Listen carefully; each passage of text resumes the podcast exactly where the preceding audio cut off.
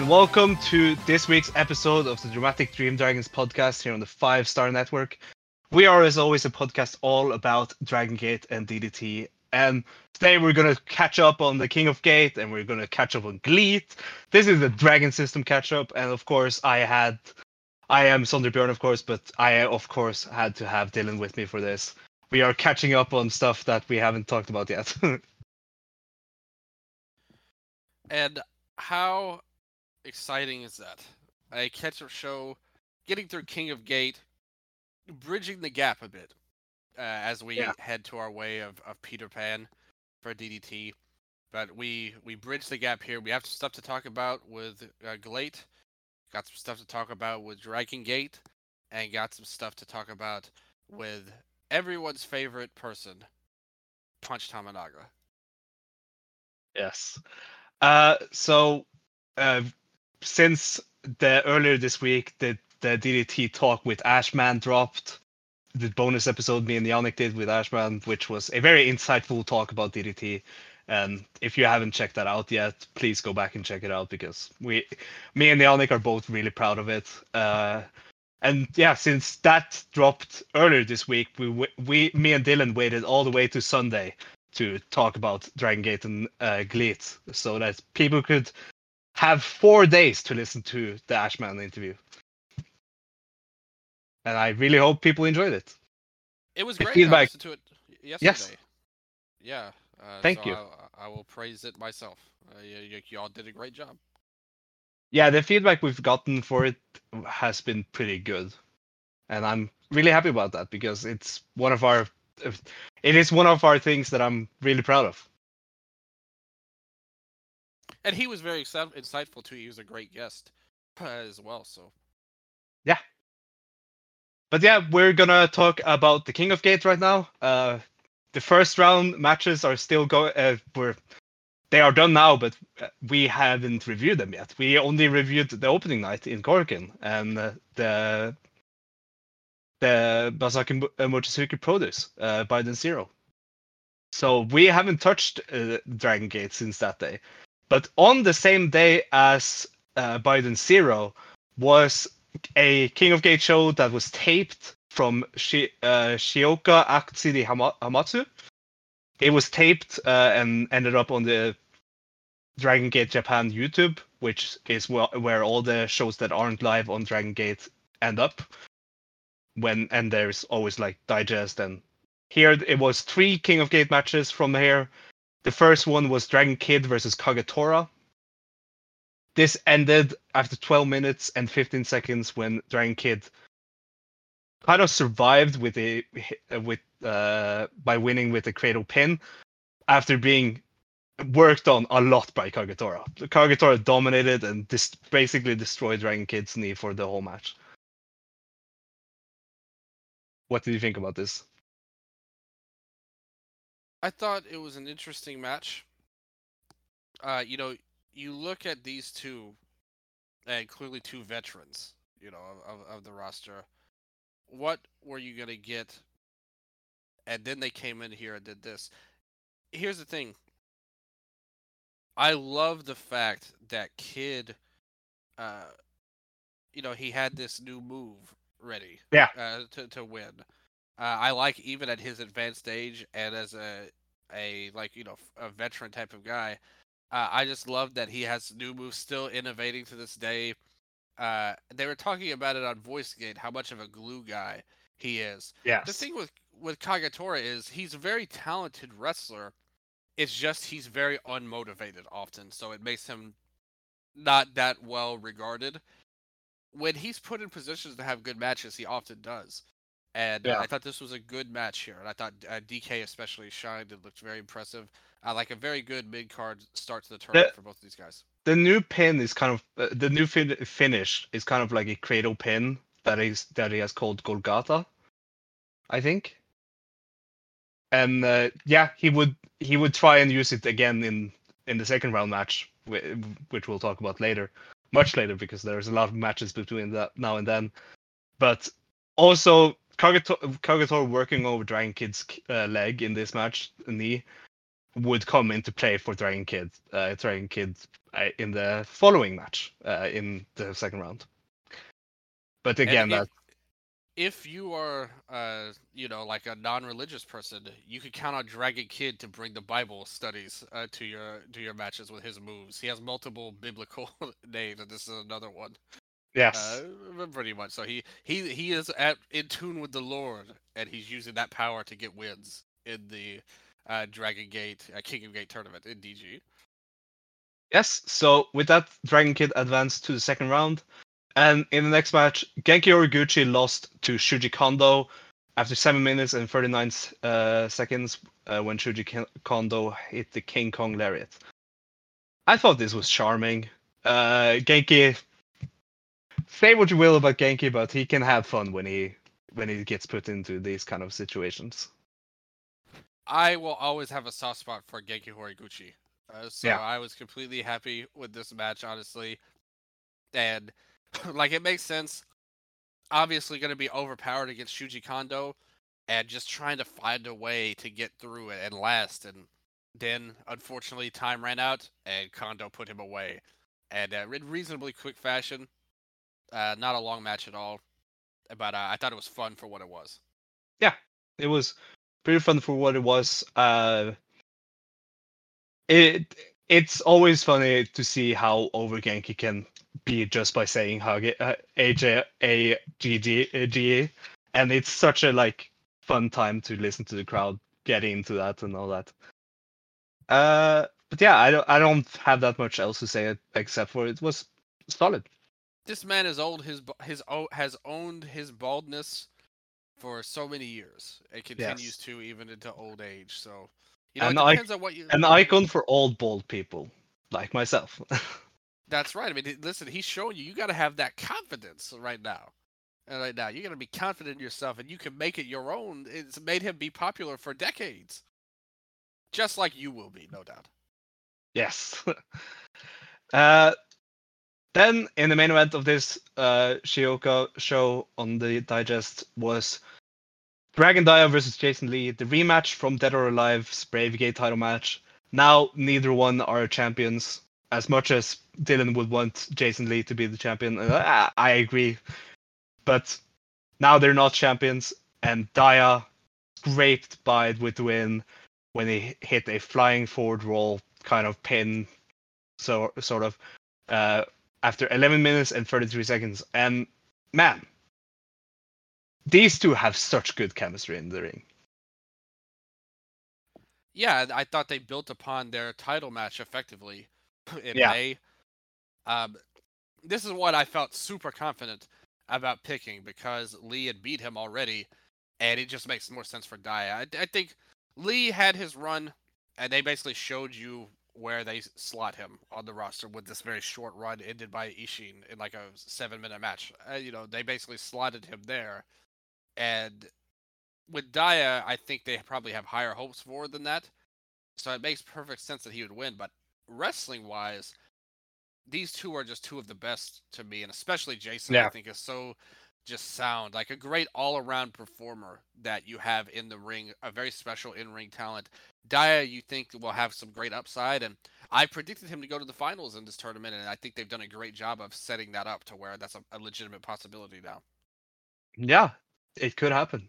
Could very if there was a tournament where the where Dia could be a believable winner, it would be this one, because it, it's not the Kobe World Main Event on, on the line. It and is things have gotten so crazy in the tournament with injuries and people leaving for for a while. So it's like what nobody knows what's really gonna happen with the whole tournament at, the moment.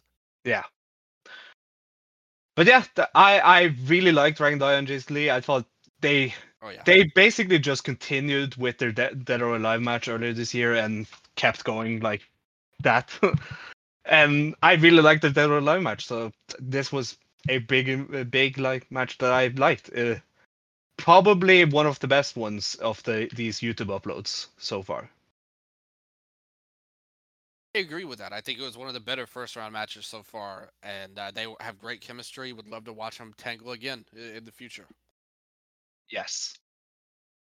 Then the day after, on the night, uh, we had another live on the Dragon Gate Network uh, show from Edion Arena Osaka number two. It is the smaller version of the Edion Arena. So this was King of Gate uh, night three. Uh, we are not going to talk about the the undercard matches, the tag matches. We're only going to talk about the King of Gate matches because I I honestly don't have that that much to say uh, about the undercard matches on this show. Here's what matters most. Jackie Funky Kame's team Yeah, didn't lose. Yeah, yeah. Jackie Jackie Funky Kame got the roll up win on Junior in the opener. I would say the the opener eighth man would be the only match outside of the King of Gate matches I'd recommend because that was fun. That was yeah, really it was fun. a fun match. Uh, but we started off uh, with the King of Gate matches with King of Gate round one, Takeshi Yoshida versus Problem Dragon. Five minutes and 24 seconds it took Takeshi Yoshida to win over Pro- Problem Dragon with the Pineapple Bomber. I think this should have been like the Kai and Kai and uh, Shuji Kondo match from last year. Just have Yoshida hit the Pineapple Bomber and win. Oh, how dare you come on here and disrespect Problem Dragon Mondai Ryu in front of me right now? You know, if you said that to my face, we're going to the parking lot. Like, we have to go outside. We have to fight over this. You know, if you disrespect Problem Dragon to my face. But no, I, honestly, you're totally right. Uh, you know, o- of course, you're not. What can you possibly get get out of these two wrestling?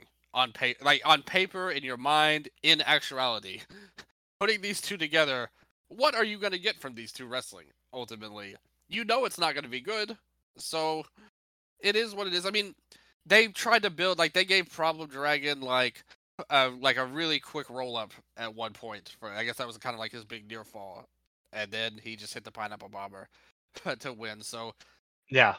yeah, that's that's about all you can say about it. Like you said, I think I don't think there's a big push coming for either of these two in the near future. But putting them together, you give Yoshida a win. Uh, maybe they wanted to give Yoshida some more momentum by having a longer match before he faces the Dreamgate champion. All right, I mean, what? Who better to to build him up than with Problem Dragon? Yes, of the, course. the top competition. Uh, yeah, uh, nothing, nothing much. Takeshi Yoshida advances to the second round where he's facing Madoka Kikuta, which happened today. Uh, but we'll talk about that later. Uh, then in the, the next King of Gate match on the show was our first time limit draw, our only time limit draw in the first round. Yamato versus Don Fuji. So, I I thought of all the people to do a time limit draw with, I I don't I wasn't expecting it to be Don Fuji and Yamato, but I thought this was a fun fun enough match. A lot of fun shenanigans from Don Fuji, but not really anything too special. Um, but I I I thought it was fun to see Don Fuji at least like keep Yamato out of the tournament. I'm sick. I'm sick and tired of Yamato's politics. this was clearly meant for Don Fuji to win to rematch us over the skateboard feud versus Dragon Dia. And Yamato refused to do the job and politicked to make this a time limit draw. It's clear to me that that's what happened. Yeah. So we, we know where you stand, Yamato. Don't think that you could fool me. You might fool the others, but you can't fool a worker, Yamato. I want you to know that. But uh, the match was honestly all right. Yeah. I thought it I was thought- like a really fun, like fun old people. Y- yeah, like and, and Yeah. Fuji's always like this is perfect for Fuji. Yeah, Uh, it probably didn't like you know ideally you would not want it to go 15 probably, but for what they did, I think you could uh, enjoy it at least. and like Fuji never holds back. Like he was still like hitting him really hard, and I, I was, I was really entertained by it. M- much more entertained by this match than the previous Yoshida and Problem Dragon match, because Don Fuji and Yamato are more charismatic than all both those p- people. But yeah, this was definitely a better match than that. Uh, I just think it might have been better if they had had a bit more of a faster pace. yeah. you know, ultimately, but it's fine. Like I said, it was still fun for what it was. then the next King of Gate match we'll talk about it was Kai versus Ben K, which ended after 10 minutes and 46 seconds with a spear from Ben K. I this I prefer this over the main event. I really liked Ben K's uh, strategy here. Uh, Basically, go having the same strategy over that Shuji Kondo had last year, where you just go straight at uh, Kai and tries to beat him as fast as possible. And I really liked Ben's Ben K's uh, desperation here, and it was very entertaining. What did you think about this? I totally agree. I thought this was the best match on the show. One of the better matches of the first round, in my opinion. And I just love the strategy of Ben K. I love how much they put over these spears of his Yeah, as, as a big deal, and the strategy of it. Again, good pace here. Uh, they didn't drag this out or try go to the time limit draw or anything like that. Just two guys going at it, and I thought Ben K was awesome. And, and Kai is always like, as an overall performer, he's another one that's like a great all around guy.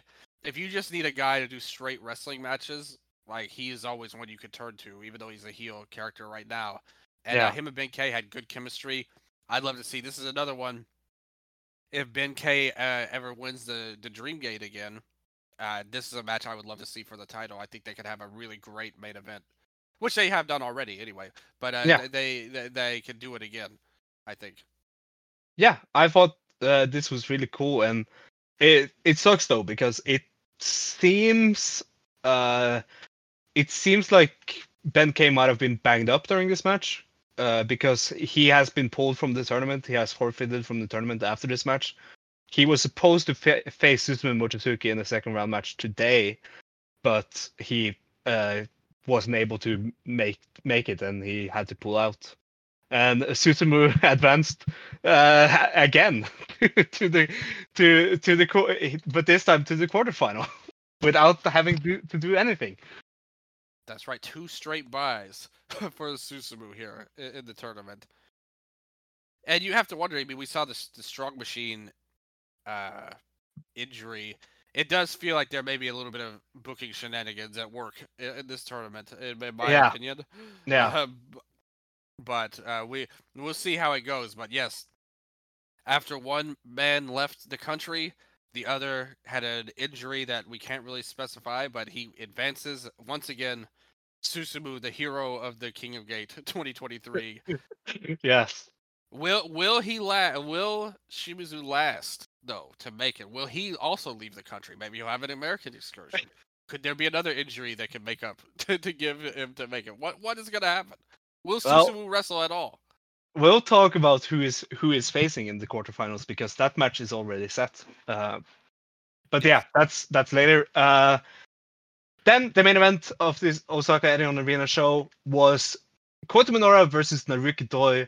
Kota Minoura won uh, after 30 minutes and 5 seconds with his new finish, the Golden Rose, which was the Fire Thunder driver that he won the Triangle Gate titles with at uh, uh, Kobe World.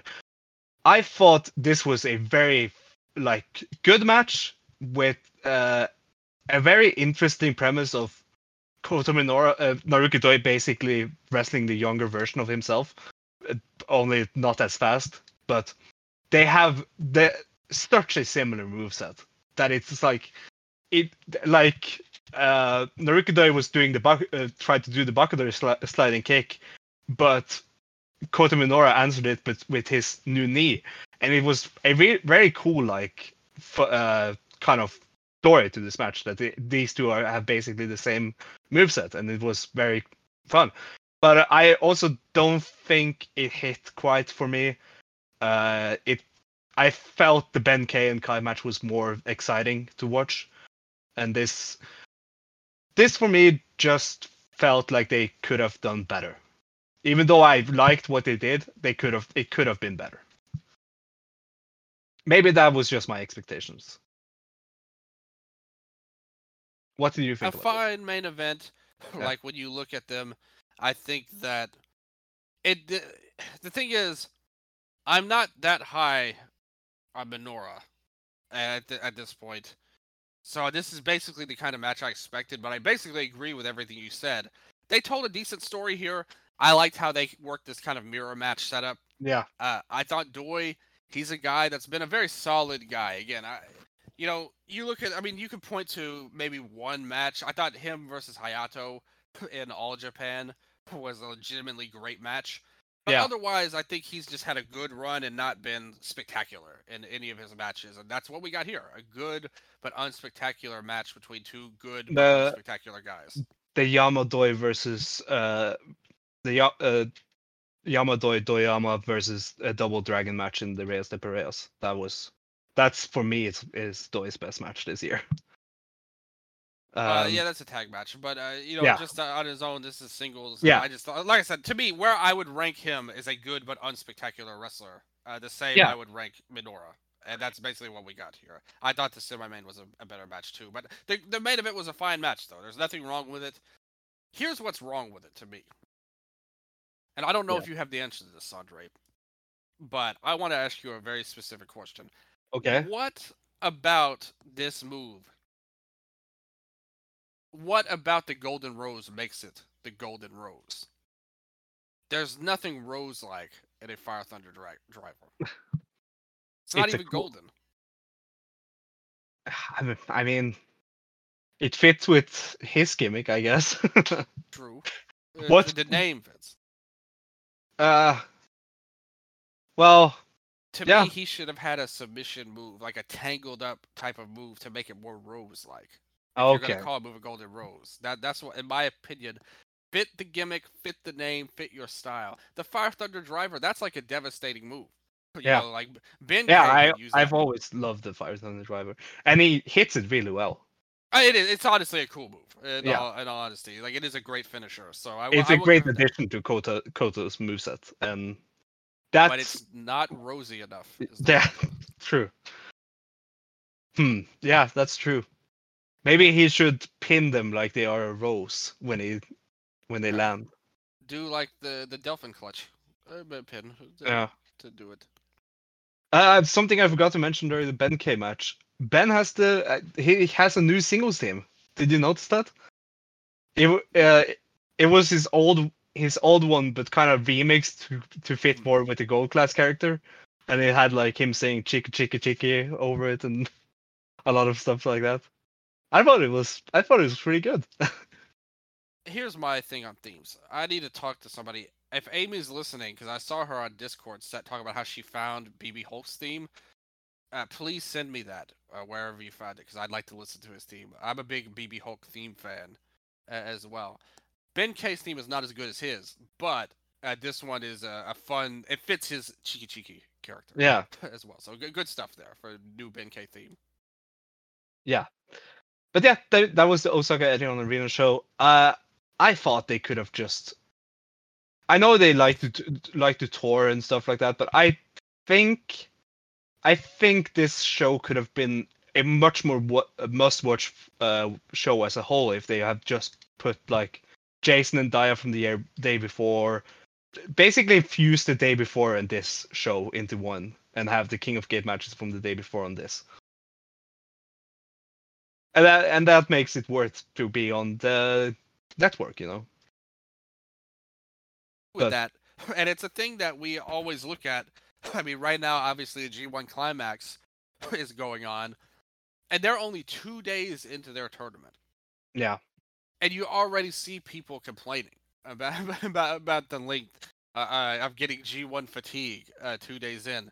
But to be fair, this tournament does not feature Kenta and Tangaloa and Hikuleo as well uh, for King of Gate as well. So I think No, we have our own versions of that, which is like uh, Takeshi Yoshida and oh, Amy, Amy's gonna kill me for saying that. oh no. he- he's better than Kenta, though. Like Yoshida, yeah, like, yeah. Yoshida no- is better than Kenta.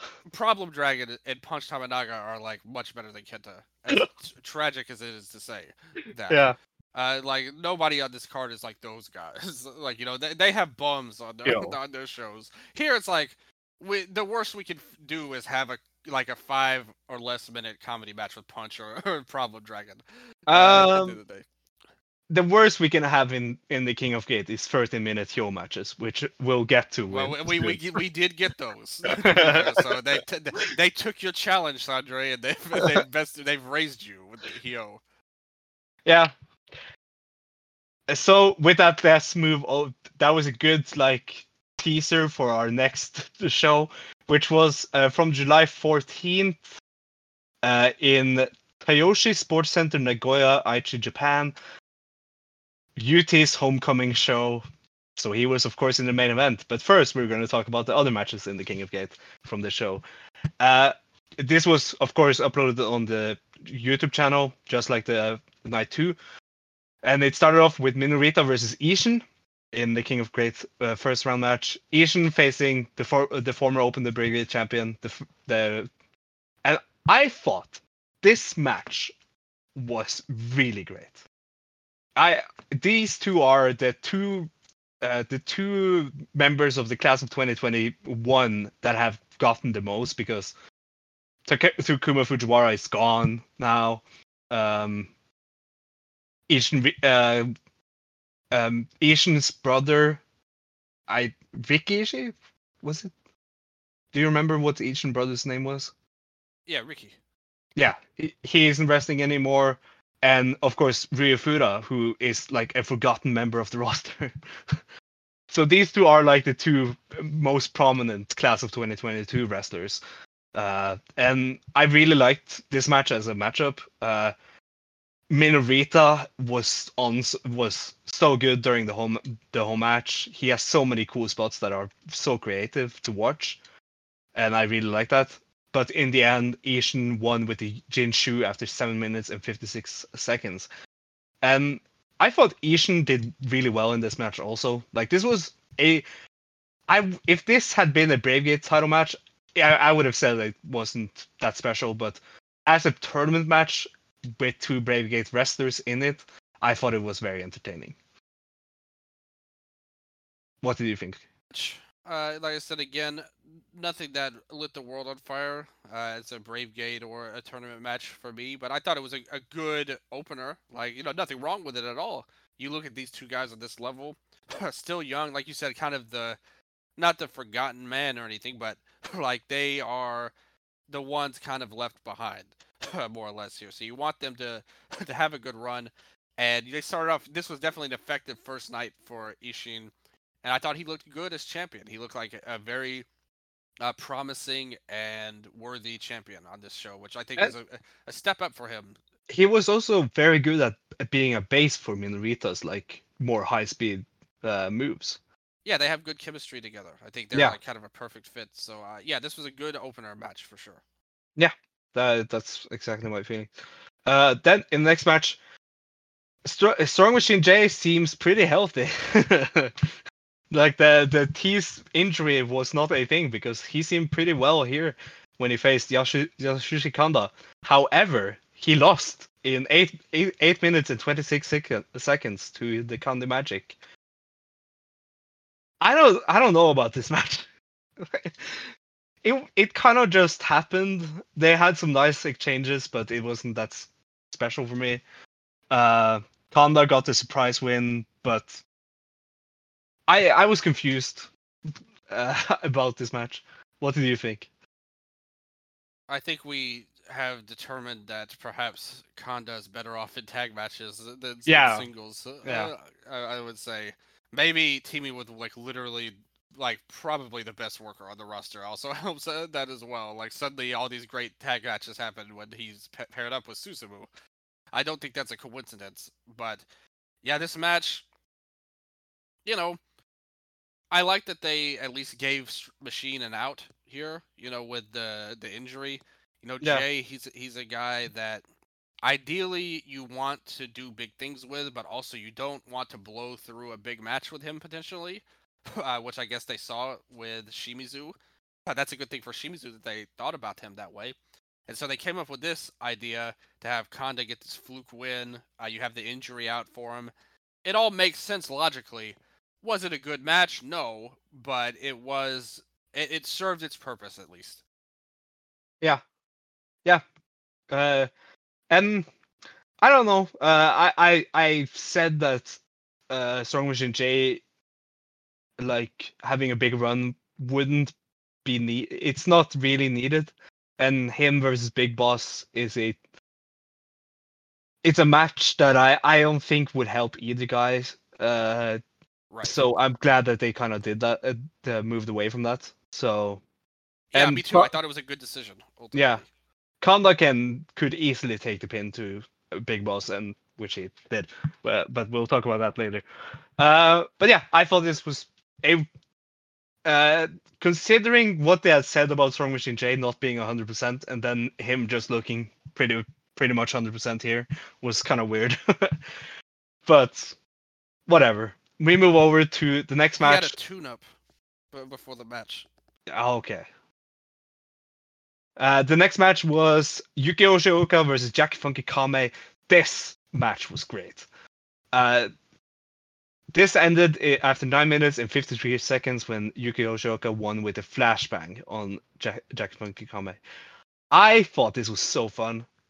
Uh, Yuki, to no shock, dominated a lot, of course, but Kamei was very over as an underdog. And Jackie Jackie got a lot of good hope spots and stuff. And yeah, I thought this was really fun. Oh, this match ruled. Uh, like this to me was one of among my favorites of any first round match. Like I, I just love these two. Like great chemistry together, and a pairing that I really didn't like. They weren't in my head as like a dream match or anything like that. But these two are just so great. They both have great chemistry with everybody. I think probably, and to see them together, of course, it worked out and delivered a great match. Uh, Yoshioka coming in strong into the King of Gate preparing for that in one run in Noah in style. And JFK to me is one of the more underutilized players in DG. To me, he's another guy that, you know, I, I feel like he's another guy, like kind of like DK, where for years he was my guy. I always wanted him to get more, but he never really had big pushes, like, you know, main event player type of deal throughout Yeah. his whole career. And I kind of fear that's where JFK will be in 10 years where we think, oh, he has this litany of amazing matches and performances, and he was the glue that held X, Y, and Z groups together, but he never got really any main event stuff uh, because I I think he is underutilized and somebody that I hope that they do more with when the time comes because I think he to me he has everything it takes to be a, star player in DG. Uh, I just love his game and I think he's a, a great player. Every everybody should watch him. I think even if you're not a DG fan, I think he would appeal if you are a fan of junior heavyweight wrestling in general. Yeah, this is for sure a, a definitely recommend one. Uh, probably, yeah. Th- this is up there with Diane and Jason as the best YouTube uploads uh, from uh, the Yeah. first round. So definitely watch that. That and then the next match, the last match of the first round, UT in his hometown we we saw him take a pin, take a clean pin to Hyo in the tag match in Korakuen, and we was like, okay, UT can finally this frees up UT to have to finally get win back in in his hometown in the main event, but no. 13 minutes and 31 seconds, Hyo wins with the Neko Tama- Tamashi. I, I hated this match. I I way way too much heel work, uh, heel heat work. Ya- uh, Yagi got uh, bumped to the outside, the ref, uh, and Hyo immediately got in chairs and dropped UT on them, and he didn't win with that. So I was like, okay, UT can win maybe, uh, which led to a pretty good closing sa- uh, closing like stretch with which had some good hope spots. But in the end, it didn't matter because Hyo won anyway with the Neko Tamashi. And uh, yeah, I did not like this match. What do you think about this? Well, everybody knows my love of Hyo and uh, his amazing work rate that he brings to every match. So, once again, we saw his style. To be honest, I really didn't. It's not like this was like a crazy upset to me. I just thought, oh, it's Yeah. UT. He always loses. So uh, Yeah. you know, it- it's. I I just hope that this this was like his one wi- uh, one chance to have a win. not anymore. I Yeah. Um, I I mean, they're doing something with Hyo for some reason that I can't fully grasp or Yeah. understand. Yeah, I'm sure he's probably on his way to turning, and that's why he's getting this big push. Uh, like they're they're going to turn him and align him with Diamante uh, at the Yeah. end of all of this, in all likelihood. So they're setting Yeah. that they're planting the seeds for that with this tournament. yeah, because Hyo uh, and Diamante are very close. Uh, Hyo does a lot of the translations for uh, Diamante when they're out doing stuff, and I think they want to have them just continue as a pair, and Hyo to be like one of the my guys in Diamante's new faction, uh, which I have a feeling will be arriving when Diamante comes back from Mexico. So yeah, uh, I can see that happening, but I I I, I wish Hyo would be on a losing streak going into that because, I like for me, him winning matches only boosts like his heel ego. so it's like it doesn't feel like it, it really will help him turn he uh, turn babyface. Um, I wish he would be on a leave Dragon Gate streak. just just retire. Like that would be cool. yeah, he he should have been the one going on excursion, not SB Kento. Yeah, yeah. To Mexico, take Hyo, not not not SVK. yes. In the alternate universe, it was Hyo and Takuma Fujiwara that left, not SPK and Takuma. That's true. Well, listen, Hyo, I'll give him a chance when he turns, but I mean, we see Yeah. we see what kind of matches he has in this tournament. He Yeah, stinks. it's not. so- It's not good.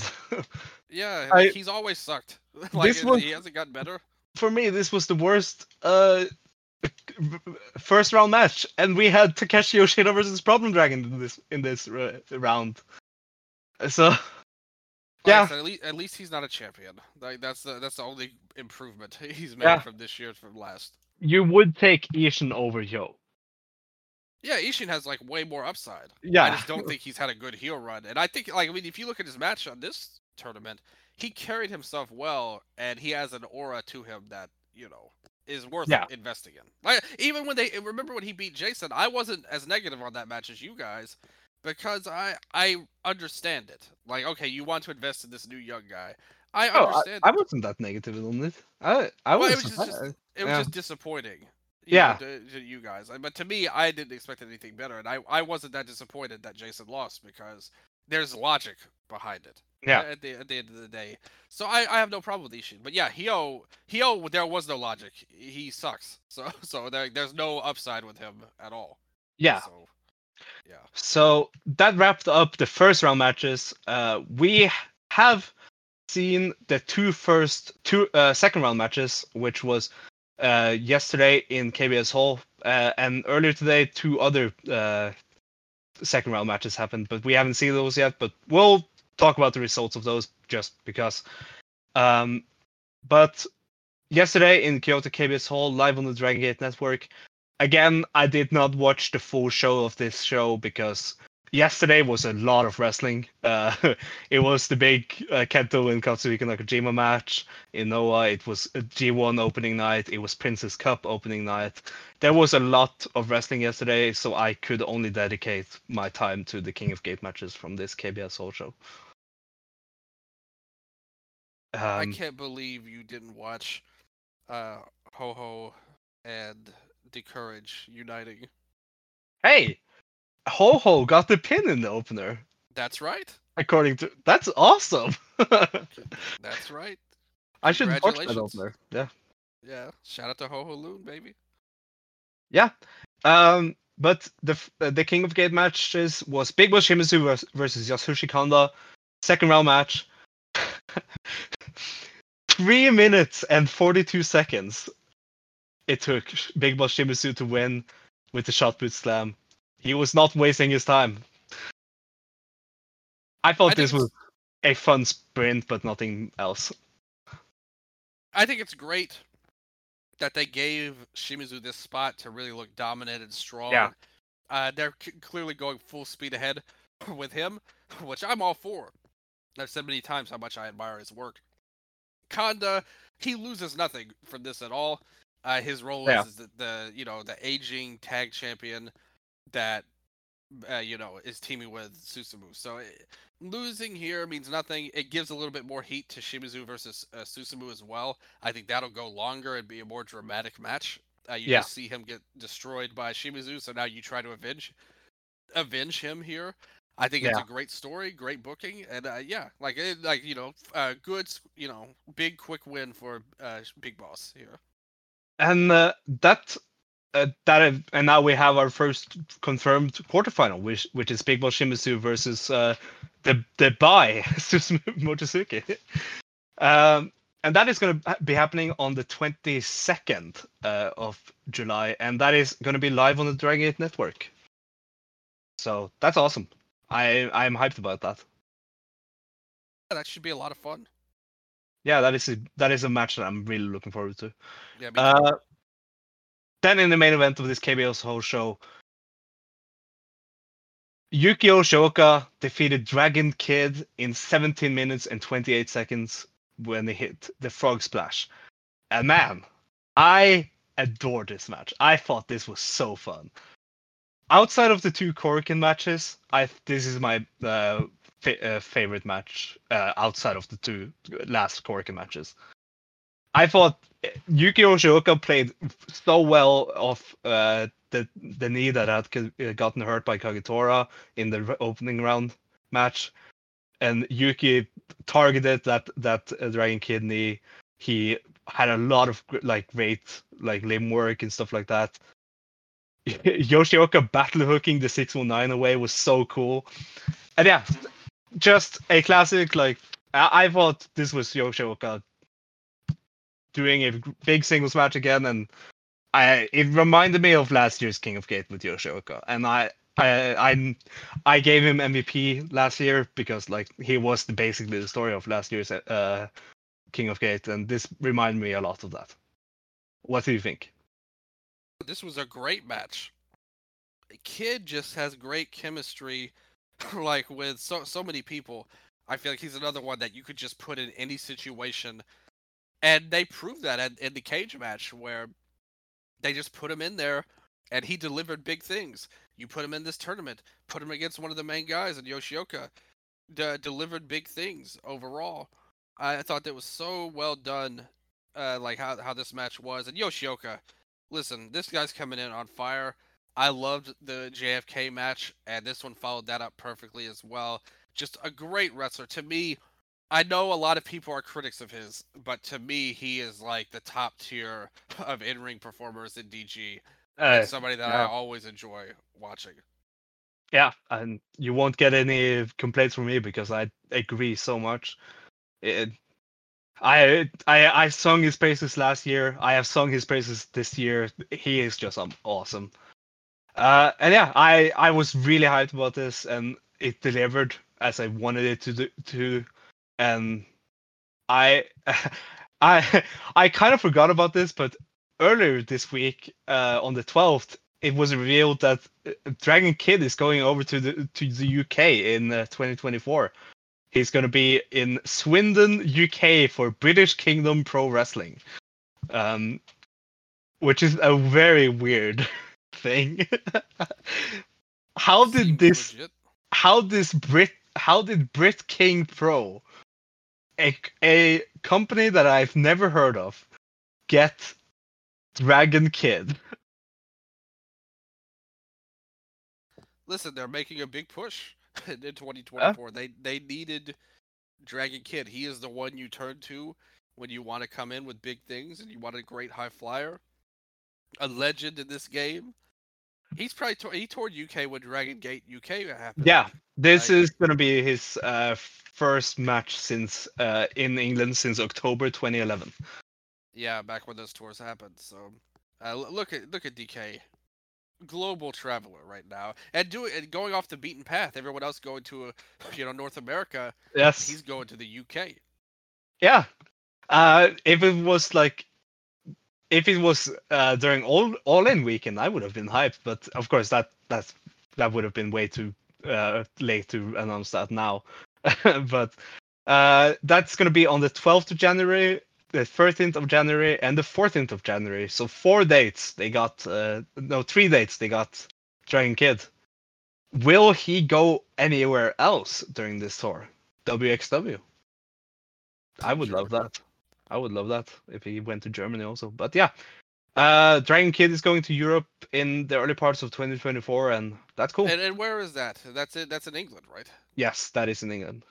I think of everyone in Dragon Gate, Dragon Kid is the one most likely to watch Hollyoaks. So I think he is a guy that totally fits in into the British style. Yeah, yeah.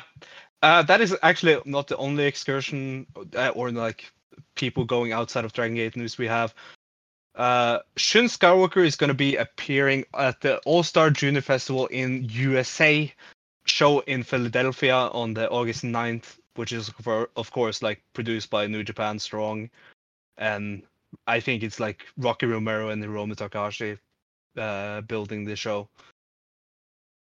And yeah, uh, Shun Skywalker was on the All Star Junior Festival in Korakuen, and so it makes sense that he is coming to the one in the uh, states. Uh, this is that it's going to be on August 19th, so that's the day before Kobe, uh, Dangerous Gate, which means Shun Skywalker will not be on Dangerous Gate. What do you think about that? What if they have another fake shoot? Yeah, they did that last year. True. Yeah. this season we may see that, but otherwise, um, you know, he deserves it. He deserves to be in big spots. Um, I've sung his praises a lot on this show lately, and I think it's interesting that he'll do that. But sure, be a great representation for a DG, a kind of character that will And win over the hearts and minds of any fandom that appreciates heel we represent Dragon Gate over in the states uh, on a New Japan show in the states should be really cool. Like that, it that should bring in some uh, like it, him showing up in like Prestige or GCW or something like that. That that won't bring in so many people that know Japanese pro wrestling. But this New Japan show that is produced by New Japan, it, it it will be New Japan fans coming to it, which means that they actually care about Japanese pro wrestling. They know they want to, they and they would say see Shun Skywalker and they would maybe want to check him out. You know. GCW dead yet? no, s- uh, sadly, sadly not. Um, but yeah, that that are the matches we have seen from uh, from the King of Gate round two so far, and some news. The it was it was some YouTube uh, matches or like that are gonna end up on the YouTube from today. Uh, should we spoil them or should we save them to our next talk? Them all, and if you don't like it, uh, please cover your ears for a few seconds, like Yes, a, um, minute or so. Yeah. Uh, skip ahead in the file. You don't have to do that. That's a little over dramatic. Don't cover your ears for no reason. Just well, when this when this episode is out, these matches are probably also out. So yes, they they will be uploaded soon. Uh, It was from uh, Ishikawa Kima Kimasi Kanazawa. It was Madoka Kikuta's homecoming show, uh, and it was two second round matches. Casey versus Hyo. Hyo won in 12 minutes and 4 seconds with Neko Tamashi. I am so mad about that because that ruins my dream of big time facing each other in the final. Uh, yeah, I, I, I that sucks for me, but whatever. when will it be KZ time? it will never be. When will it be Hyo time? Seems like uh, right now. Now. he- it's right now. The time has come for Hyo time. he is go- he is he is going to face Dragon Dia in the quarterfinal now in the, on the 29th of 29th of July. See, he could ruin my predictions next if he beats Dia, because I thought Dia would make the final. So Yeah, he could That ruin gonna- everything.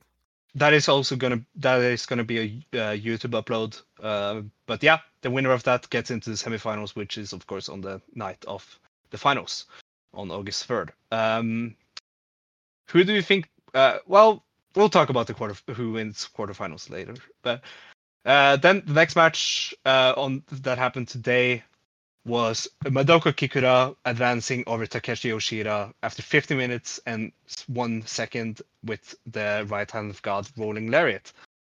Uh, I think that match was really good. Actually, 50 minutes. I think Kikuta could have got could have gotten Yoshida to a pretty entertaining 50 minute match.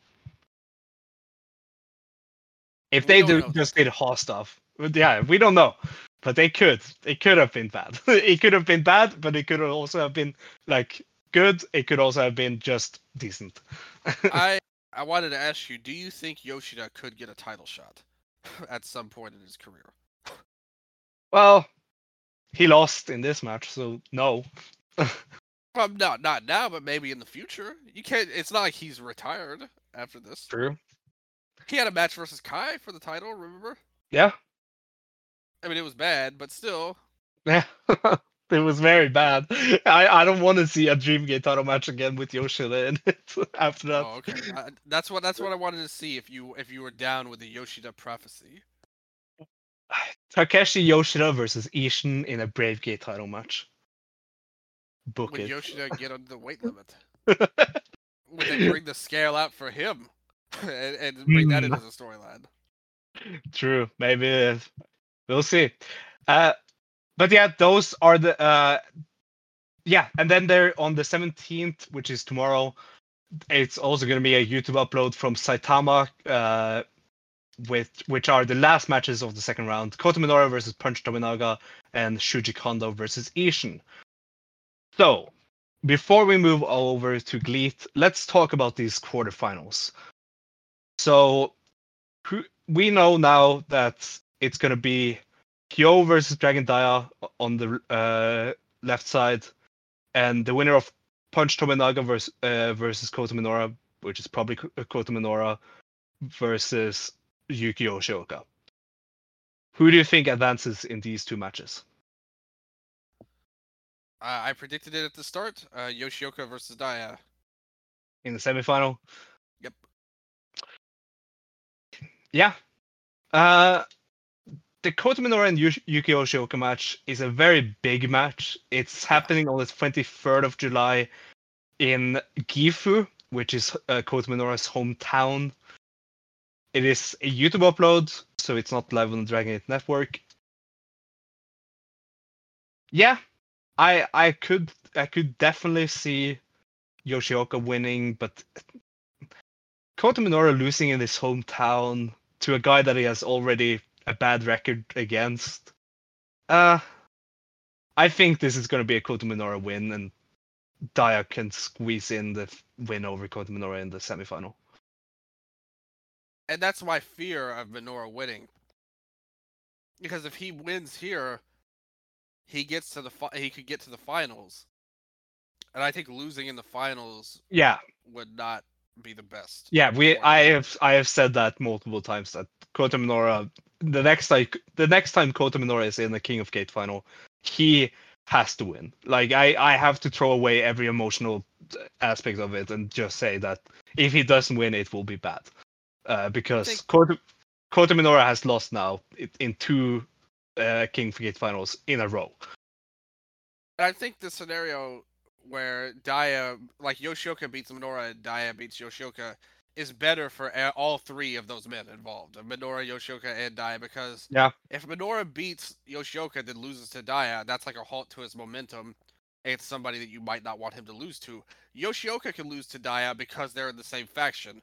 Yeah. you could do storylines out of that uh, to have Dia get his major upset moment uh, here, which I think is needed after at the start Dia was the more like the one everyone pointed to when the courage first started was Dia, not Yoshioka. Yeah. Uh, so I think there's more to play with than that. But Minoru could win as well over Yoshioka. I don't think it's impossible at all. He gets the hometown win. Uh, they haven't really, you know, I mean, that too much. U- UT lost in his hometown. so it, it could also be if Minoru wins, you could easily have Minoru versus Hyo. yeah. I don't want that. I mean, that's the Ugh. worst match scenario of the four. Imagine Hyo in the King of Gate final, man. Oh, I would be so tired. I think Minoru would beat Hyo if they, if they, win in there. I mean, I don't know for sure. I don't know what they're gonna do with with Hyo, to be honest. But it's interesting. But I I I'm, I, I think think Dragon Dia has to get the win back from Kobe World last year over Hyo. I hope so. Like Yeah. I said, I'm going with my heart on this more than anything, but uh, you know, because Yoshioka and Dia is a match I would, I really Yeah. want to see. Yeah, I definitely agree there. Yoshioka and Dia is a match that I, I really want to see. Yeah. So I'll, and I think, like I said, I think objectively, it's a like that is the best version for everybody involved. Uh, Yoshioka, I, I unless like Yoshioka just wins and goes to the final, because then what do you do? Like you're you're in the final and he's gonna be the N one. I don't know if that makes that doesn't make a lot of sense to me, but we'll see what happens. Yeah. And uh, then, of course, uh, of Ishin and Shuji Kondo on se- on the 17th, who do you think wins that? It makes more sense to me to have Kondo win Yeah, because why would you have a title like a champion versus champion match? yeah, I I agree. I agree there, and I w- I would prefer to have Kondo versus um, Kikuta because I I think that match on uh, which is going to be live on the Dragon Gate Network, that semifinal, the quarterfinal could be very good. Uh, and I would have Kondo beat Kikuta. to Yeah, he's the perfect guy. We said this when we were previewing the of Gate. He's like the perfect guy to have a filler title challenge against him going forward. Like you set something up for him and the winner, so you've got two uh, like an easy title challenge in between the King of Gate winner versus Kikuta. So it, Yeah. it, it really makes perfect sense for Kondo to beat him, in my opinion. and it keeps the guy that most likely is winning the King of Gates from having to face Kikuta in the semifinal. Exactly. Yeah. Uh, which, again, Sus- Susumu versus Big Boss. I think that match could be a awesome match. That could very well be a very a sleeper hit. Uh, but I think Big Boss wins that and they moves over to the semifinal. Oh, I love that match on paper. Susumu is Yeah. one of my absolute favorite guys, like one of the best wrestlers in Dragon Gate to me. And I've always loved Shimizu, so this is this is a match that I'm really gonna love. like, there's no doubt in my mind that it's gonna deliver. Yeah. Logically, Su- Shimizu is gonna win though, so uh, you know that kind of it's everything is kind of lining up for Shimizu to win this tournament uh, as things go. Yeah. And I, I am not against it because I really think that he needs a big tournament win like this. So I said it at the start uh, when we previewed the Right. tournament that him winning. Well, first I was thinking uh, Diamante, but when we talked about the Korakuen Hall shows show, I was like firmly behind Shimizu having to must win this. I think it's a must win just because he's been so down for, for so long. But I think it's Yeah, but a good idea. For, it would like elevate him, is what Well, I yeah, mean. it's the best Yeah. idea for him to Yeah. win overall. I wouldn't, like I said, if Dia, if it comes down to Dia in the final, well, and Minoura too. We talked about it with Minoura. If Minoura made the final, if Yoshioka makes the finals, Shimizu's definitely winning. Yeah, If the yeah, and Hyo obviously, if, if somehow he he gets through to the finals, Shimizu will put a stop to that. The other two, I wouldn't completely write out. Uh, if anything, Minoura might be a favorite, but I wouldn't completely count out Dia going back to back to Courage, and there and setting up the all to Courage final because that kind of leads into it. But I, the Yeah. most likely outcome is Shimizu win. I would say, like pretty. Yeah. He's like a heavy favorite right now, and Minoura will have to see. Like if it comes down to him and Shimizu in the finals, Minoura might win. And a one thing that is not happening at all is Yoshioka winning the tournament. No, that would make no sense. That would make just had a ton of- absolutely no sense. because then they should have just done the King of Gate before Kobe World. Well, yeah. I mean, I, I've said I said that at the start, and if they they could double up on that and be like, well, we're just gonna go with Yoshioka once again versus Kiku- Kikuta. yeah. Uh, Yeah, that uh, that would be a very weird. but yeah, no, that's uh, that's not gonna happen. Yo- Yoshioka's not winning the tournament. we'll move. Uh, with that being said, we'll move over from King of Gate, which is a pretty straightforward talking point right now, except for the Hyo upsets, over to a company that keeps on doing weird stuff every time I talk about them. GLEAT. We haven't talked about the GLEAT anniversary show from the Tokyo Dome City Hall yet. That happened the day before Kobe World, so that's why we've kind of been forg forgetting about it because we had Kobe World, then we had King of Gate right after that, so we kind of had to put this on the back burner. But now we're gonna finally cover this show. Probably not match by match. Uh, the first match I think we should talk about from uh, the anniversary show is, of course, the G Infinity title match, the tag title match. Uh, Jun Saito and Rei Saito defending their titles successfully against Kaz Hayashi and Minoru Tanaka after el- 11 painful minutes. I remember this match not being good at all. One thing I will say, um, shout out to Junjie, uh, Chinese wrestler from Guangdong. Yes. Uh, like I said, so I, I got to give out uh, to my uh, countrymen. My grandpa born in Beijing. Uh, obviously, he was so- uh wasn't he one of the OWE guys? No, he wasn't, but never mind. he I- found his own way. He doesn't need CIMA's. Well, I guess now he's in CIMA's promotion. anyway, so one way or the other, he'll be in one of CIMA's uh, projects, I guess. But uh, I wasn't shout him out. Um, the the tag titles, the G Infinity match. I mean, man, who who told CIMA that we need the Saito brothers? All Japan. Who Apparently. told all Japan that they need to to send the Saitos to GLEAT. I don't know. Who told us that we need to watch the Saito brothers in GLEAT? Yeah, I I am confused why I watched this match, but I I wanted to watch the full show and I did. And Yeah, The I mean, two fir- uh, as did I. the two first matches I didn't have anything to say about. Uh, No, but and this match, the only thing I have to say about it is that why is Don't Ratings why is why are these guys tag champs? like just put them on Kaz Kaz and Minoru Tanaka. Like that's not gonna. That at least can make have a make a potential good sumo hall ti- title match. sixty Right. seconds couldn't be the tag champions of this promotion. It got disbanded on the show, but instead the Saito brothers uh, can Yeah. be the champions instead. That's where we're at with GLEAT uh, right now. Uh, yeah, whatever. The, the next match, uh, Aoi and Janai Kai and Michiko Miyagi and Risa Sera, the the heel unit uh, that Michiko Miyagi brought in, the heels alli- alliance. They haven't called themselves anything, but like it's Michiko Miyagi and like violent friends. I I I have nicknamed them. Uh, defeated Itsuki Aoki, Raiden Hagane, Unagi Sayaka, and Yu, Yu, uh, Yukari Hoshigawa. I thought this was I thought this under delivered from the potential it had after the Korakuen Hall segment, where uh, Michi- Michiko Miyagi came back, because this was just a seventeen uh, no a seven minute match, and it was Seventeen minutes. What? Yeah, no, I I meant seven. Yeah, yeah, meant yeah, seven. no, I know. Uh, and I I I don't know I can't recall that much of it. I Well, listen, let me tell you something. If there's one thing GLEAT is known for, it's wasting money on Yeah. flying people in for no reason. yeah and we got we got to see this with Janai Kai. Why?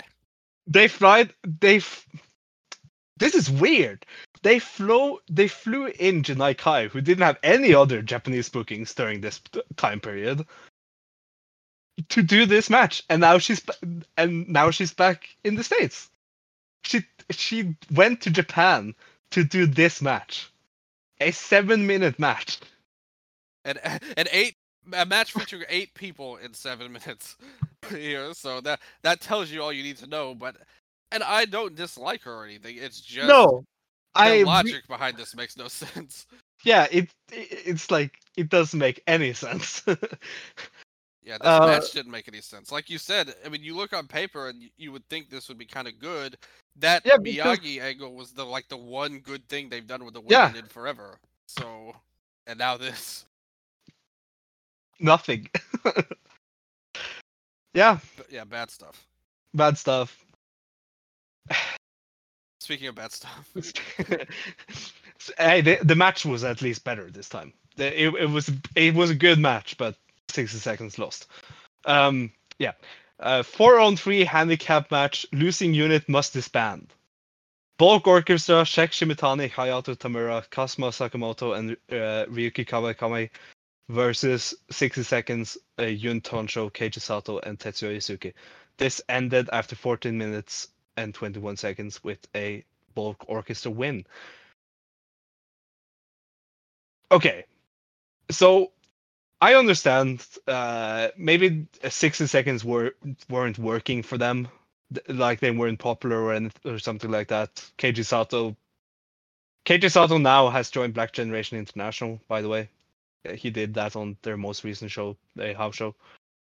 Um, and this match was very much built around Tetsuya Izuchi trying to defend his his uh, unit from being disbanded, and I like that part of it. But other than that, there's not that much to say about it. I don't mind them breaking up 60 seconds. Uh, they haven't done really anything with them, Yeah, unfortunately. Even though I, I like them all, yeah, uh, actually. they're all really good wrestlers, but Yeah. they haven't done anything as a unit. Yeah, exactly. They basically floated forever. like they had a chance when they formed to do something cool, and Yeah. a year passed and they didn't, and now they're broken up. What I really hate about this match, how do we have a four on three yeah, The unit disband match?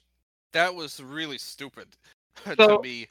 Oh, because Oji Shiba was originally gonna be in it because he's a member of 60 Seconds, but I I don't know why he wasn't on the show. Exactly. It's Like, why wasn't he there?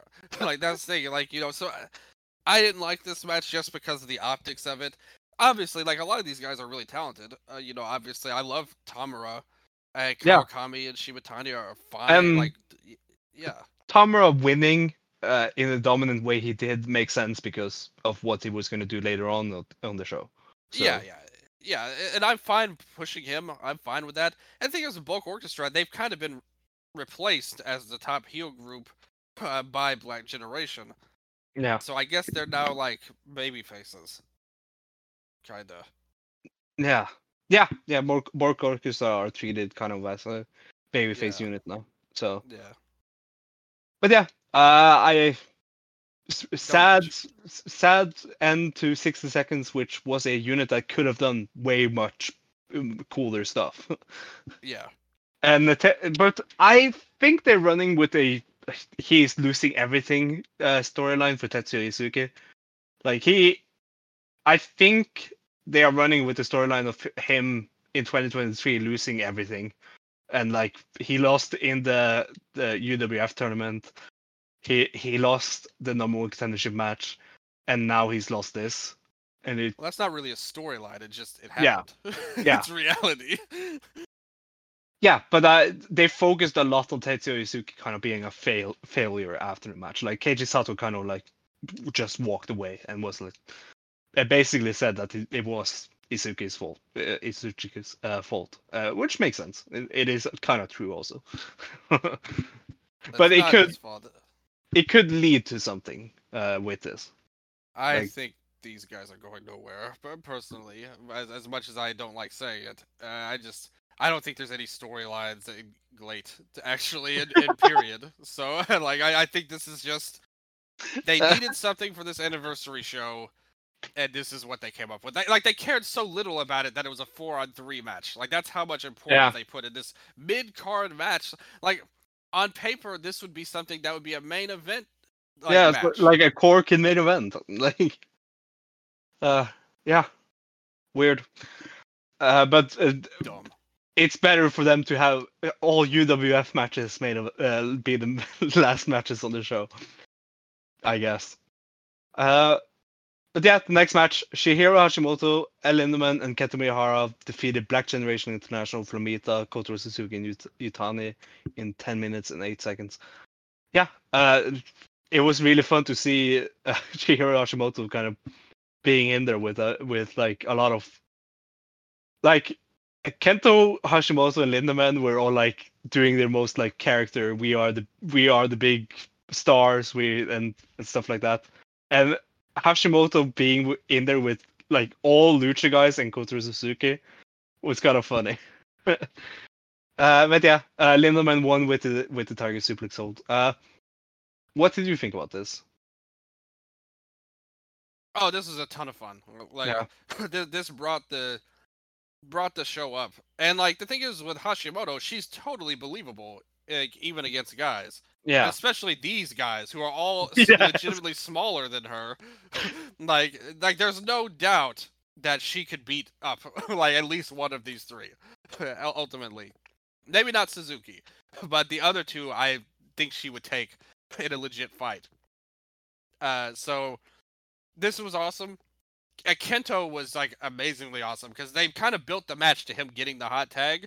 yeah. Uh, and when it happened, the crowd loved it. It was freaking great. Hey, Like, everybody did it. let's just talk about Kento Miyahara being the most over guy on the GLEAT, GLEAT show. Everywhere he goes, he's the most over guy. Like, whether it's all together, like uh, GLEAT, Noah, all Japan. Here he is again in GLEAT now, doing his big his thing here. But uh, and I like too another thing that I liked, which is a big problem with them. I like this company a lot. Lindaman got the pin. Yeah. Not not Kento. So I thought that they like Lindaman gained something from this. It got him back on track. You had a really fun match. And uh, the other team too, uh, Black Generation team, they all did very well in their roles too. I think. Yeah. Uh, Kotaro and Utani are like a really good. Uh, Have you noticed how be- how much better Utani has become since ever since he started teaming with Koto- uh, Kotaro? Yeah, absolutely. Like I, I Uh, think that great person to learn from, especially for Yeah. someone with his style. Yeah, for sure, I definitely think that that's gonna help him a lot in the long run. Absolutely, and I, I, I just I love their team. I think they had great, great chemistry. I thought they worked really well in this match, and all six of these uh, folks deserve credit. Yeah. Then the G-Rex title match, T-Hawk versus Soma, Soma Watanabe, a 18 minutes and 16 second uh, match, which was a very good match for me. This was uh, uh, T-Hawk winning with the Night Ride, his se- uh, second successful defense. Yeah, uh, T-Hawk as the champion just works. It's it's been really good matches so far. Like it's been uh, what the check sh- the check match and this, isn't it? And he won against Ishida. Which Yeah, and they won with probably- versus Ishida. And yeah, and that's like the best GLEAT, GLEAT match this year. Yeah, yeah, that's one of the best matches this company's ever had. And th- I thought this was a great match. Honestly, I I thought Yeah. both men did good. Not just T-Hawk. I thought Soma really brought it here, and I think he's a guy that he's always been underrated. Like in my opinion, just because he's never gotten to do anything, he's always been in the undercard. But then you put him here, and you see that he still has the potential that he's always had Yeah, uh, going in there, and he kept up with T Hawk, who to me, you know, we did the half year awards for Eastern Lariat, and he was a guy I was eyeing for an MVP run.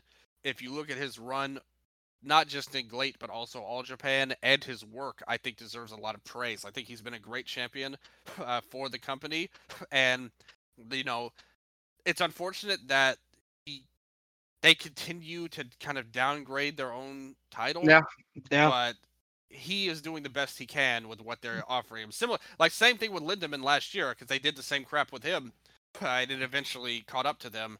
And Yeah. I'm sure it'll eventually catch up to him with T Hawk as well. As much as I, I love him, but Do the you- work is still good. Do you think T-Hawk versus his next challenger Hayato Tamura uh, is the Sumo Hall main event? I think with how they are, it wouldn't surprise me if the Ibushi uh, Tin Man is is the main event. Yeah, At the end well, of the day. we'll talk about that match that got announced earlier today. But yeah, uh, yeah, uh, I think that is.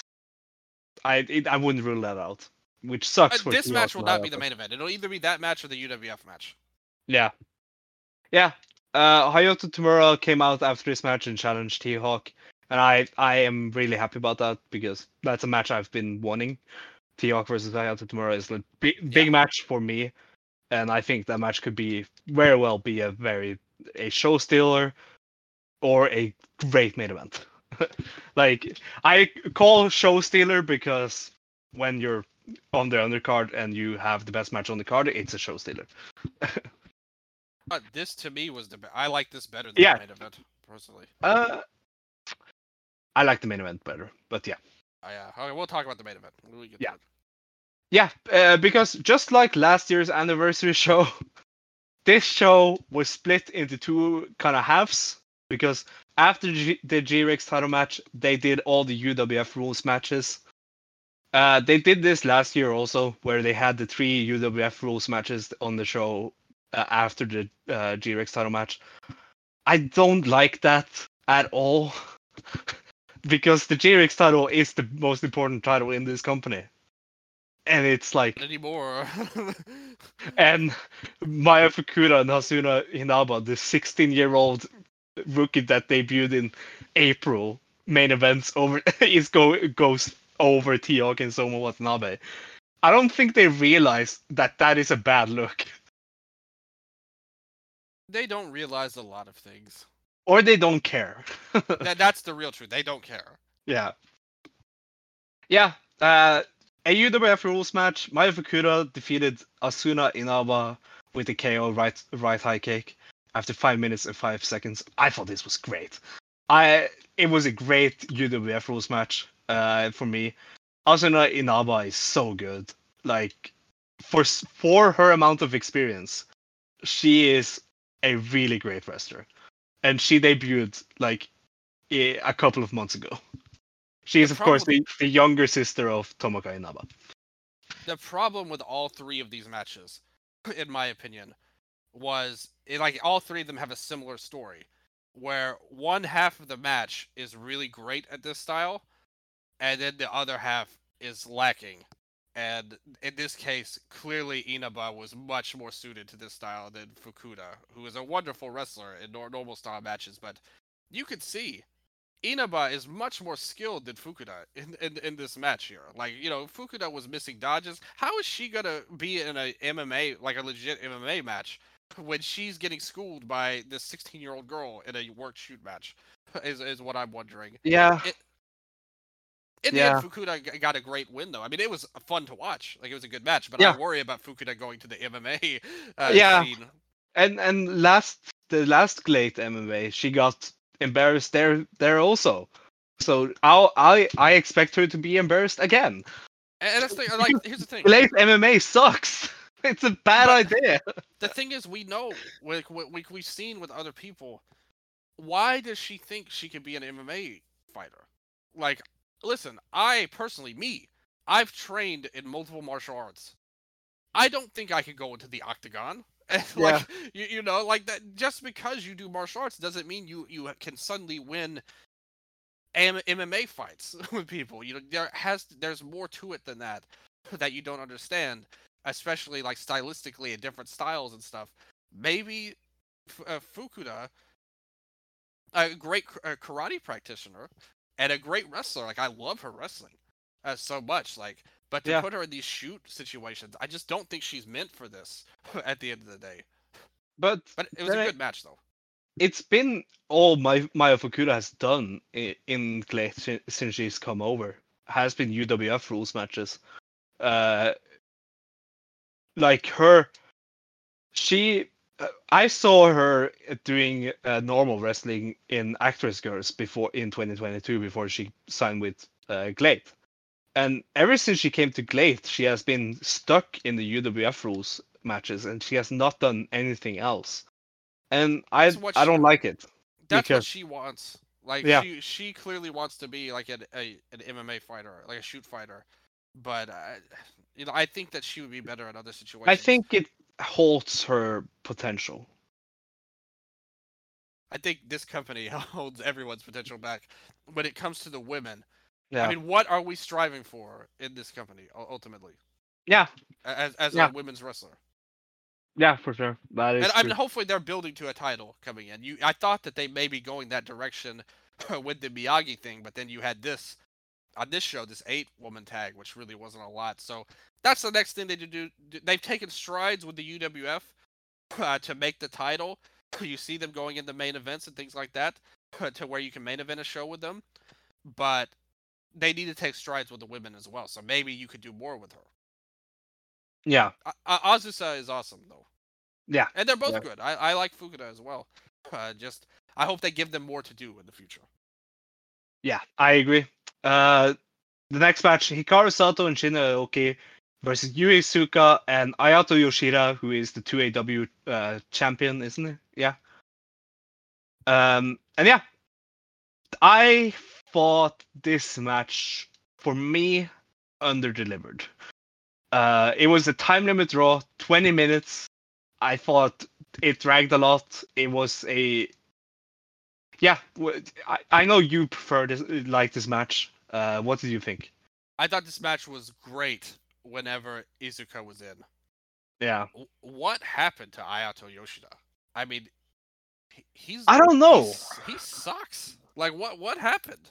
like you I don't just I just don't think he can work UWF. That wasn't the problem. Like UW like the problem was look at his how he looks. Like he looks like the most indie geek that you could ever imagine. He's the two AW champion. He But is he- indie geek. He, well, he was, uh, but he used to be a good indie guy. Like, Yeah, I know. indie guy with potential. Now he's a terrible indie scummer, like almost. And like, I don't know what happened. Where? How did we get from where we were? Black tights, normal look, look good, to now this. And he was the biggest problem with this match, in my opinion. Uh, if if it had just been Izuka versus one of the other two, that could have been a banger. And I still like this match ultimately, but I I would say that it's not what it could have been o- overall. And they did. Uh, I think Sato is just an amazing worker that helped everybody look better. Uh, pretty much like that is a match. Why couldn't this have been our, our tournament final? Uh, Sato and Yeah. Izuka going in there, and Aoki is good at this style as well. Uh, but uh, Yoshida just a totally a square peg in a round hole here. Uh, yeah. Somebody else in here. Yeah, it it definitely under the for, because last time I saw Yoshida, it was way better than this. Uh, I um, admittedly have not seen any of 2AW this year, so I can't like judge if he's been good how- this year. How could you miss 2AW? uh, sorry 2AW, I have I I don't have time for Nico Pro. I'm sorry. The uh, little fi- engine that could from Chiba, uh, and, and you dis- despise them. Hey, I, I'm I'm looking at his uh, openweight title run, uh, the 2AW openweight title run he has had. He apparently had a te- uh, a match with Tetsuya Izuchi uh, on on the 26th of March in Korakuen, and uh, that's that has like one rating on Cage Match, and it's uh, a nine. I kind of want to watch that match Just to that's it, see just to see if Ayato Yoshida is as good as I remember. Rem- because I remember seeing him before and being impressed by him. Like, Yeah, he used to be great. yeah, I I mean, this this look. I remember seeing some matches from the pandemic uh part of 2AW like in 2020. Uh him versus Okabayashi I remember being really good. Uh but yeah, uh yeah, I haven't seen any Aya- Ayato Yoshida this year and maybe that's a good thing uh considering this, this match. but yeah, then in the main event of this show, the Lidet UWF title match Takanori Ito making his first defense, the first ever UWF champion, lost to Fujita Junior Hayato in 9 minutes and 18 seconds He's a great wrestler. Of course, he lost to an outsider. uh, due to referee stop, KID. Yeah, I, I, this is one of my favorite matches of GLEAT this year. I, I think Fujita Ju- uh, Junior Hayato just coming in and destroying Ito, poor Takanori Ito was so fun and uh, UWF Fujita uh, Junior Hayato works. It it definitely works for me. Uh, and yeah, I like this. What do you think? I thought it was such a disappointing match. Uh, I'm just, I'm just not, a, I'm just not into Ito at, at all. Yeah, there was so much awkward. Ito can't do shoot style stuff. For example, when they were going through, um, you know, like he was trying to go for an armbar, they totally screwed it up. Like it, it, it got all messed up. There was stuff with the ring out. I mean, Fujita was wrestling in a shirt here, like so. It's clear Yeah. that even he didn't really respect this. He, much. he didn't care. Exactly. Like this is not the best Fujita Hayato match by any stretch of the imagination. no, There's so many no, better ones. if you want to see, if we want to see the best Fujita Junior Hayato match this year, watch the Michinoku Pro uh, main event Yeah. from uh, the 30th of uh, June. Well, that was the, one of the best matches in any company uh, Yeah. this year. Uh, Yeah. But here it's like the thing is Hayato again, if this was Hayato versus Sato, like uh, let's say they flipped, they put Yoshida in this match and Hayato was teaming with Izuka, that match would be extremely great, and this and the Ito match would be horrible, and I just think Ito is just the thing is he's a good wrestler again. You can put him in normal situations, and I like Fukuda at least has had good UWF matches before as like an underdog type of player. Ito, I just don't think he's meant for this. I wish that they would try to bring him back to the normal style, like Yeah. the reg- the regular style pro wrestling. Because I just some of the transitions here were really and- bad. It seems like they are doing it. So why did they put the title on them? That, that's another good question. Is like, why did he?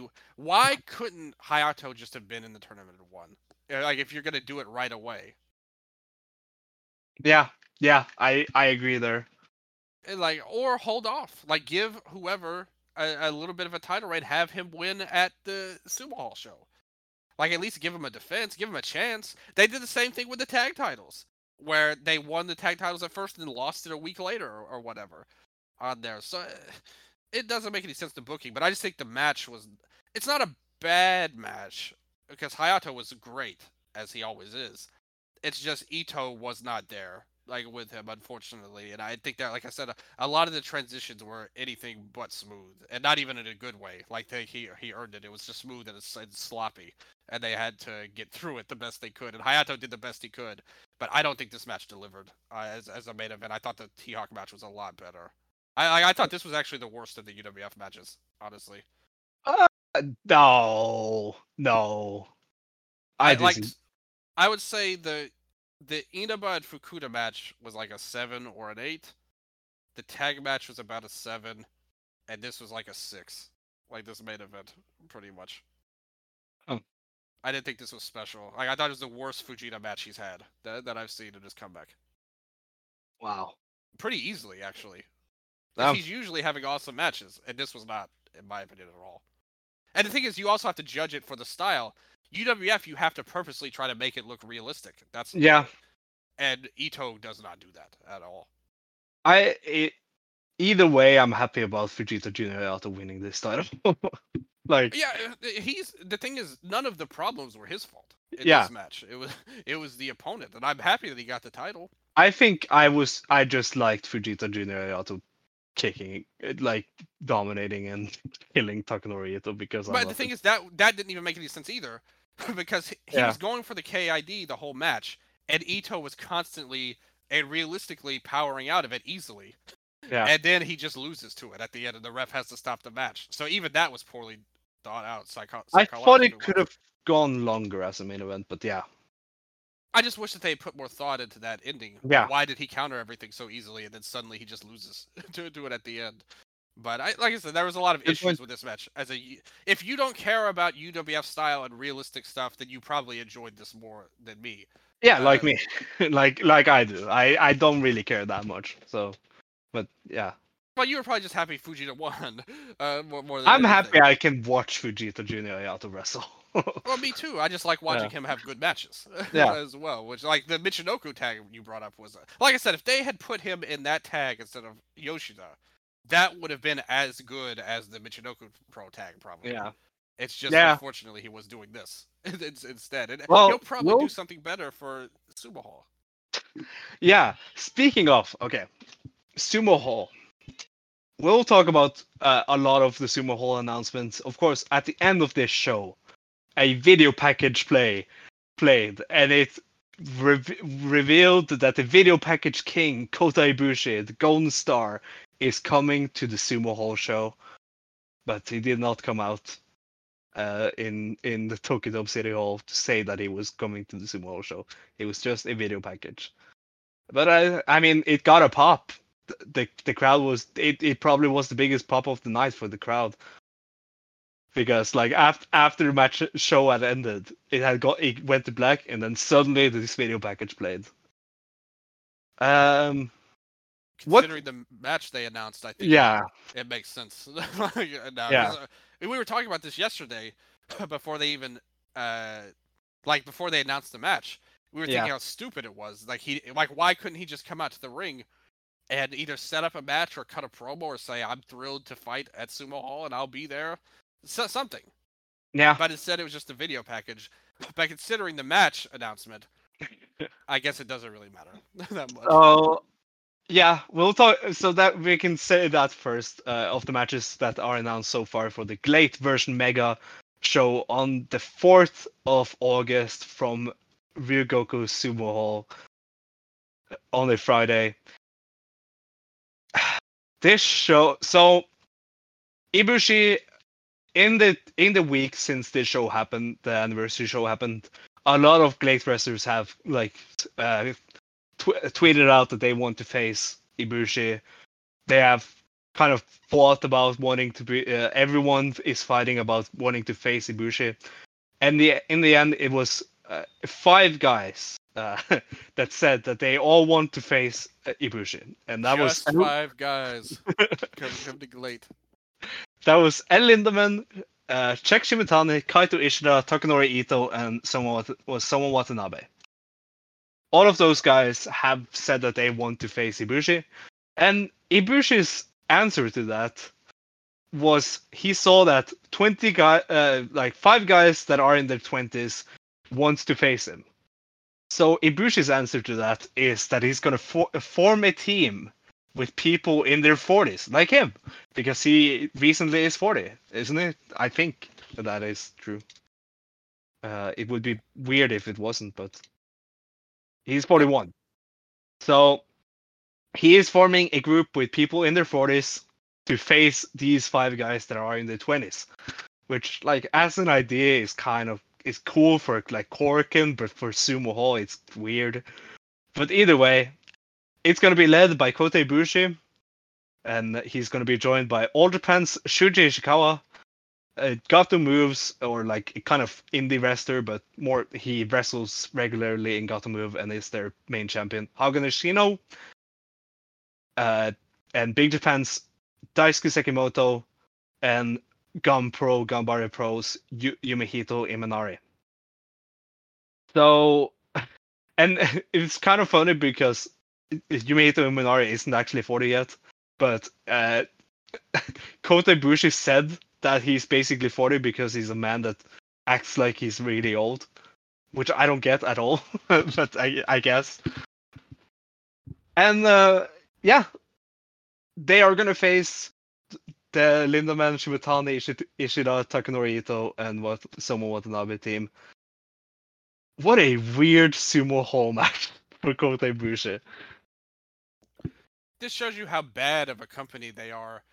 Uh, you book a star the level of Kota Ibushi, Yeah, and your what how you use him. It's not to set up a match that is going to draw money. It's not to set up a match that's a great match for the fans. It's not even a match to help your like help one of your guys get over. Yeah. Like one of your guys.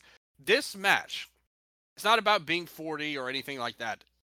The purpose of this match is Ibushi is in GLEAT and he wanted to get all of his old buddies one more so- Sumo Hall payday because they would never get it again without this. Like none of these guys would ever be in Sumo Hall outside of maybe Ishikawa for all Japan uh, ever again in their careers.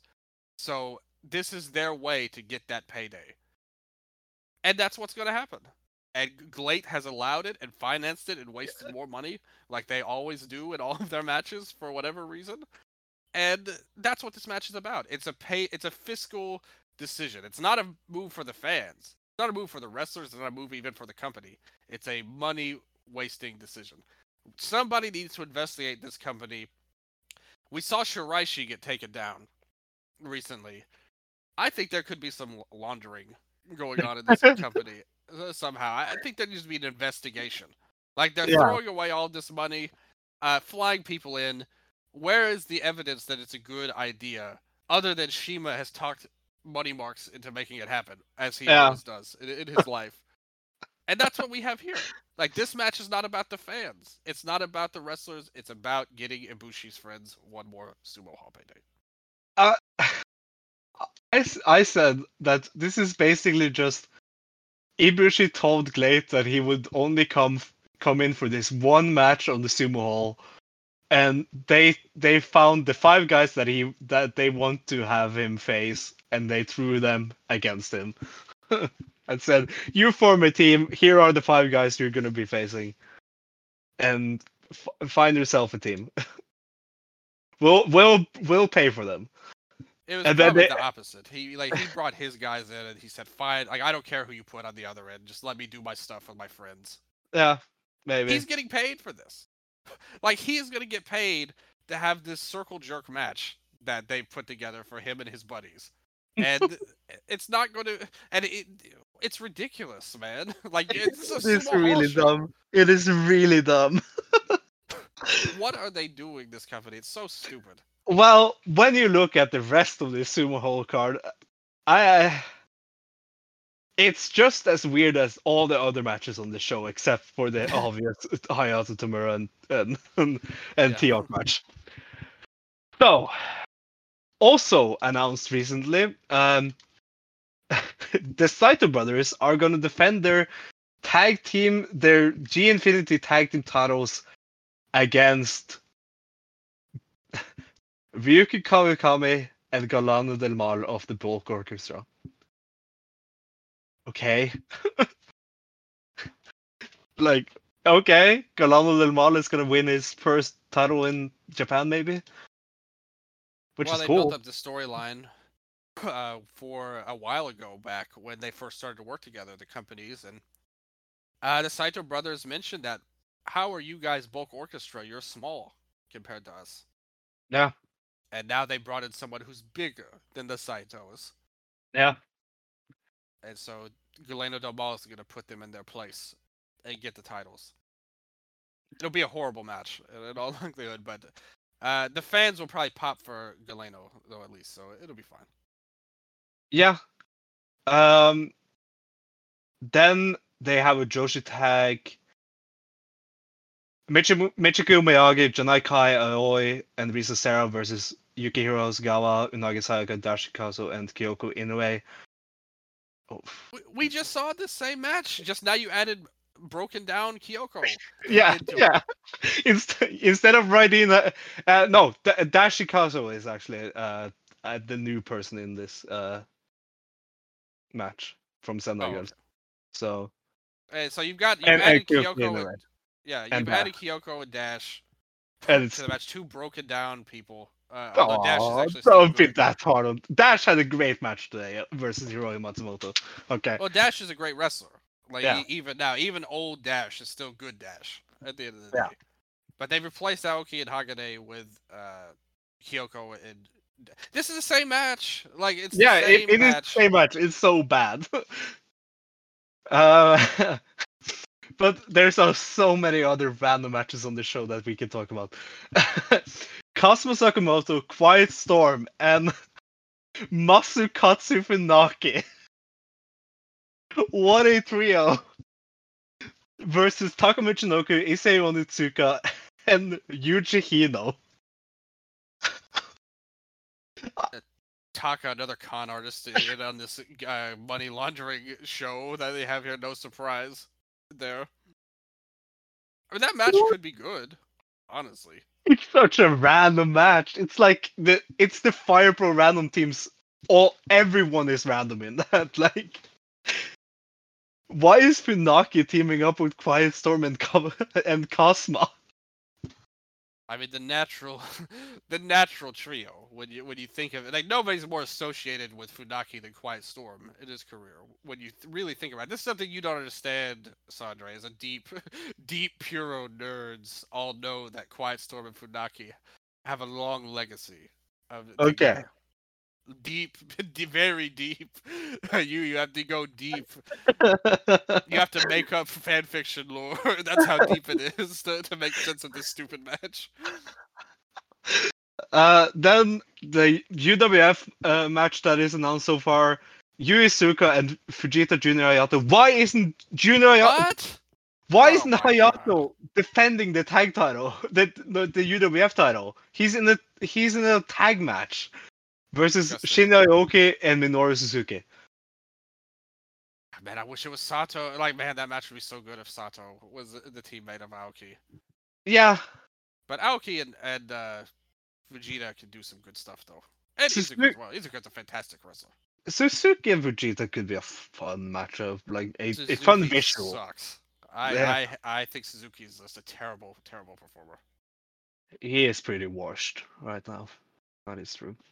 Yeah, like uh, if it was Sato, this would be like a match of the year level match. And with Suzuki, I think it's it'll still be good. It just- like it's not, it's not gonna be bad. I mean, Fujita's in there. Like I said, he made a match with Ito watchable in a UWF situation.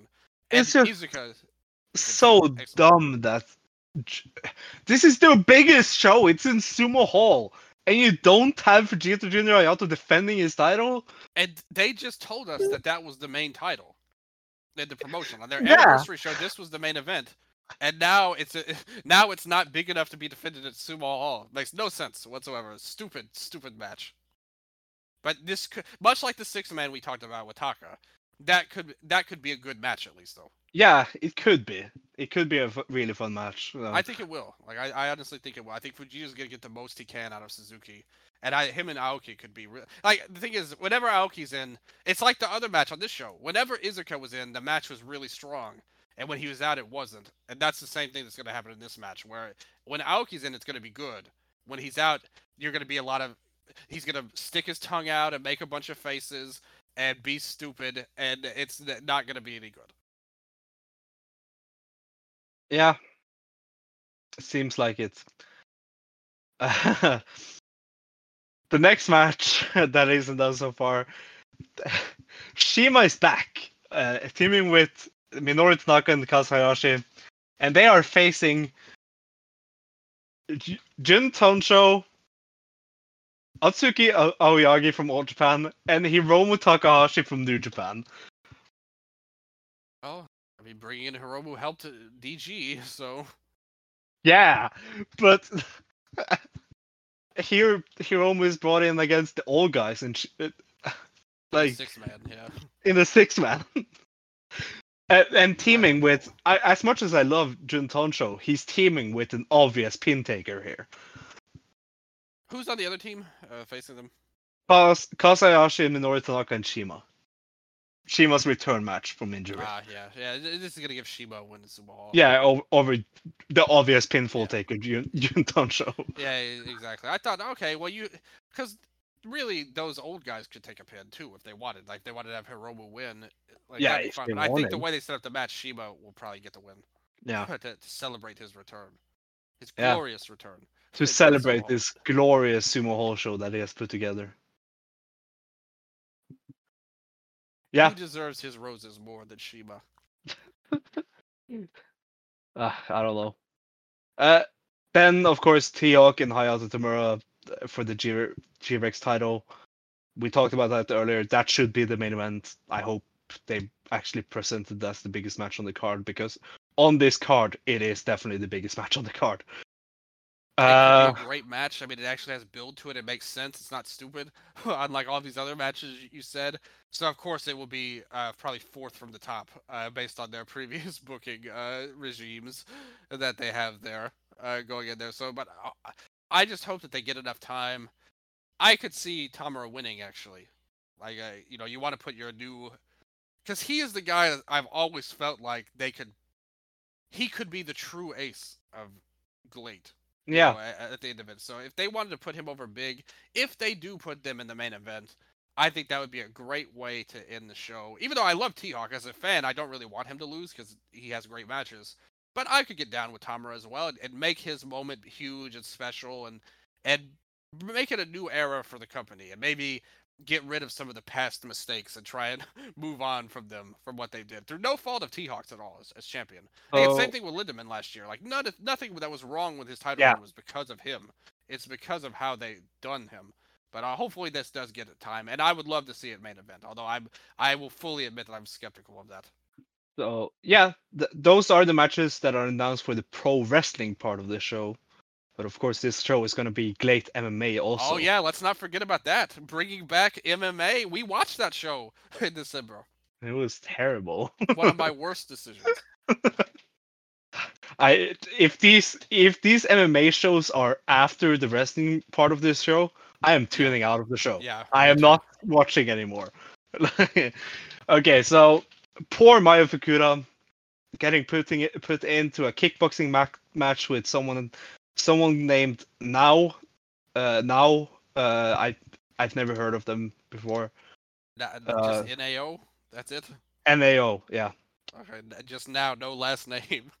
No, no last name. That is what the translator says. Uh, from Jack's Gym. It seems Tokyo.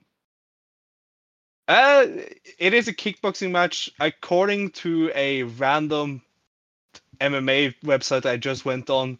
She has zero zero zero, so she has no background yet. Maybe this is her debut debut in kickboxing. We don't know. But uh, three minutes per round, three rounds.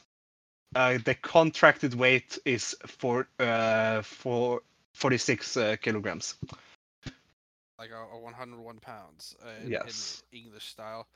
Uh, I did find a match here. Uh, she had in June now versus Azu, and now got the TKO win in Okay. round two.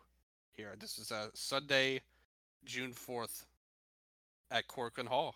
A Korakuen Hall legend. Uh, now Okay, yeah.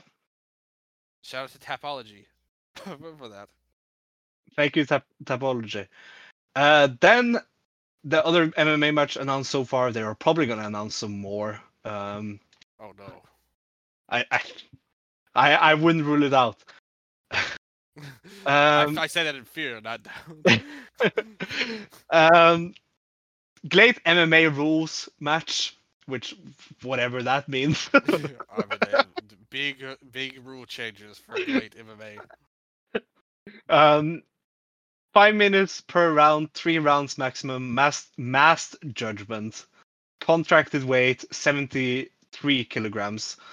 Uh, Tetsuya Isu- Izuchi is going to be embarrassed again by Toshihiro uh, Gono, whoever that is. Are you telling me you don't know him? No, I don't know him.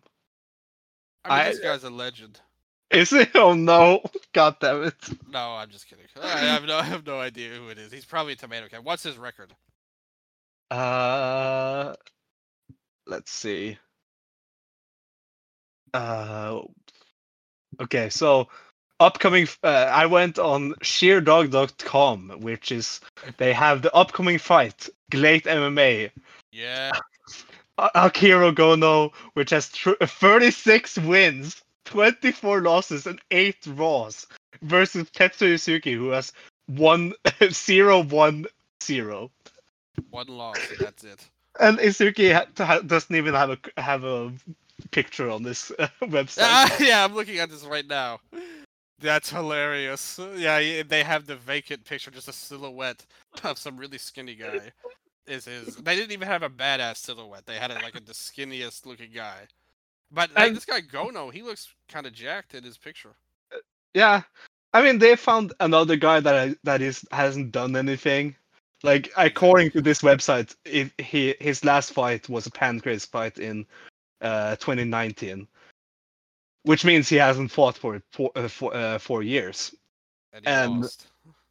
Yeah, uh, like this. Uh, according to this website, he he was when he was winning. That it was like in the mid 2000s. Yeah, So his last five fights, he's got a one and four record. In, Yeah. uh, I mean, but look at those zebra stripes he's got. yeah, I mean he's a cool looking guy. Yeah, he looks legit. I I wouldn't want to fight him. Like I said, I'm smart. I'm smarter than some of these other guys. I don't Yeah. want to step in with this legit guy. I mean, I like I said, I know some martial arts, but not MMA style. So, Yeah, but I mean, Yeah. Fukuda's in a kickboxing match, right? yeah. So that that those rules may benefit her some, but uh, I don't know. I mean, Or- you you are right. She's going to get or- destroyed. And poor Tetsuya Suzuki in this match. Like this guy is gonna come in there to Oh, fight with on a mission to destroy him. Like Oh yeah, Izuchi screwed. like like he's he's gonna get beat. but like this guy looks pretty like he, he looks pretty popular, so I I'm I guess he can draw in a pretty big crowd maybe. Like He doesn't if- look like a complete geek like the guys they had on the. I mean, like, I said, these guys were losers and they just destroyed Like uh, the the GLEAT guys. like when I look at this fight rec- uh, fight record from the 2000s, he is like on a, a lot of Pancrase shows. He's in Pride. All of those like Pancrase and Pride were popular in the 2000s. So this guy may be a guy that You want yeah. you do you know his nickname? No. What's his nickname? He's got a few, and you tell me which one you like best. Okay. Okay. His most popular one, the Magic Man, Akihiro Yeah. Gono. Yes, that's an awesome name. That is a good one. We've got DJ Gozma, all caps, and MJ Paul relative, perhaps. Baby, maybe. Yeah. The Japanese sensation, Akihiro Gono. That must have been in early days. one. Okay. And then finally, the impregnable Big Mouth. And that says it all. Oh man. Yeah. Genius. But yeah, he this guy's legit. He's gonna beat the hell out of Izuchi. Even though he was bigger in the '90s and 2000s, he was still gonna beat the hell out of Izuchi. So, how much? How much? What is the maximum do you think this GLEAT Sumo Hosho can get? Oh dear God. Is there another MMA match that they've announced? No, not yet. Uh, okay. All right, yeah. So you're right. They probably would announce something else. Uh, Yeah. But I mean, a lot of their wrestlers are already built up in these multi-man matches. Uh, so I don't know. I guess this is it, more or less. Um, Ibushi is going to be the big draw. You've got Hiromu on the undercard again, not in a meaningful match. You've got Suzuki, like Minoru, in a not meaningful match, but still, those guys have their sets of fans. I would say. Shima is returning. I think that will get some interest. Yeah. You you have you have Fujita Hayato in a match who I do think has a name name value. They have a lot of names, but they didn't do a lot interesting with them uh, Yeah. on this show. Is is kind of the problem. But I do think that it will be fine. I don't really have any gauge at all of, of what they're going to do. To be honest with you, Here- Here is my take on take on this. Yeah. If if DDT gets less than this with Recipe Pan, DDT uh, the uh, Wrestle Peter Pan failed. I think this will do more than Peter Pan. oh man. yeah. I, I, it wouldn't surprise me if it's actually not even close. yeah. Cool. Like, uh, yeah, like they've got they've got stars on this show. At the end of the day, it's just that they didn't use them to proper ways, and, and we're going to see how far that goes with, with the sumo au- audience because on paper they have a lot star power. Like DDT doesn't have any star power on their Yeah. show. Like at the end of the day, although Yeah. they have a match that's like very cool, like in the main event stuff, like way better built than any of these great matches. but they have people on this show. It's just will they will the fans buy into it just seeing them? Because it's not like you have interesting matches. Yeah. And Ibushi coming back, I could see this show being successful. What I really fear is I think so I think this show will be successful and a strong draw ultimately. That's my gut Yeah. feeling on it, as much as I think it's stupid a lot of the matches. What I fear is this will be successful and that will convince GLEAT that they've done a lot of things right Yeah. and they'll just keep doing the same stuff that they've been doing, which is a recipe for, you know, Yeah. a year and a half or two years from now, this company isn't around because they blew all their money on on flying in people and having these huge stars. Guess what? Ibushi's not coming in cheap. Yeah. And- know? Ibushi is probably coming in for this show and this show only. Oh well, and that was that's how it was going to be. Like no matter no matter what happened, Because uh, he has in between uh, this thing and uh, our recording, he has shown up uh, or been announced for uh, AEW, and I think he prefers uh, he prefers the idea of AEW over the idea of GLEAT. And why wouldn't he? it was always going to be a one shot for him. Yeah. Like he wasn't going to stick around in this company for long. Uh, you know, at the end of the day, this is a smaller company who's trying to be bigger than you know, like bigger than they really are ultimately. They're trying to be way bigger than they are. Exactly, but I mean, listen, listen to that VoiceGate interview with Jay when he talked about him. They don't care that they lose money. Like, Yeah. that, like that's the, they can do it because they can afford it and they don't care. and that's why we're seeing this. But he was never going to be more than what it is. Um, I know there's a lot of rumors of him and Noah a long time ago, like a year ago or so, and that never materialized. So you know, AEW is probably where he should go. Honestly, I I don't know what more he could do. I know that they tried to hash things out with him in New Japan. Um, and I mean, like nothing. They had that month period or so where things got really crazy, where he was on Twitter shooting on everybody and all of that. But it really died off once they sat down and talked. That really put they put a stop And- to all that.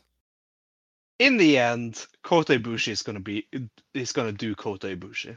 Like he And I- it's who's to say he doesn't come back at a later at a later Yeah. date from AEW? If GLEAT is still around when he comes back, when he has to put that uh, opportunity. That's what I'm saying. That's what I fear. I think this show will be successful, but I think that's not. It doesn't change all of the glaring red flags with with it. uh, Yeah. At the end of the day, Like this card is not good at all. no, it's stupid. And- like s- s- poorly built on top of it. I I am and the more matches they announce for it, they, I I can't really see what matches they can announce for this that will like make the show the card so far better. Because the card is just so bad already. Like and, and just so meaningless. Like as a sumo hall show all- most of these matches are mean nothing. How uh, about this? Tam Nakano coming in for a GLEAT MMA fight. that, I, I mean during the five star It would be so crazy that we'd have to watch it. It would be unmissable.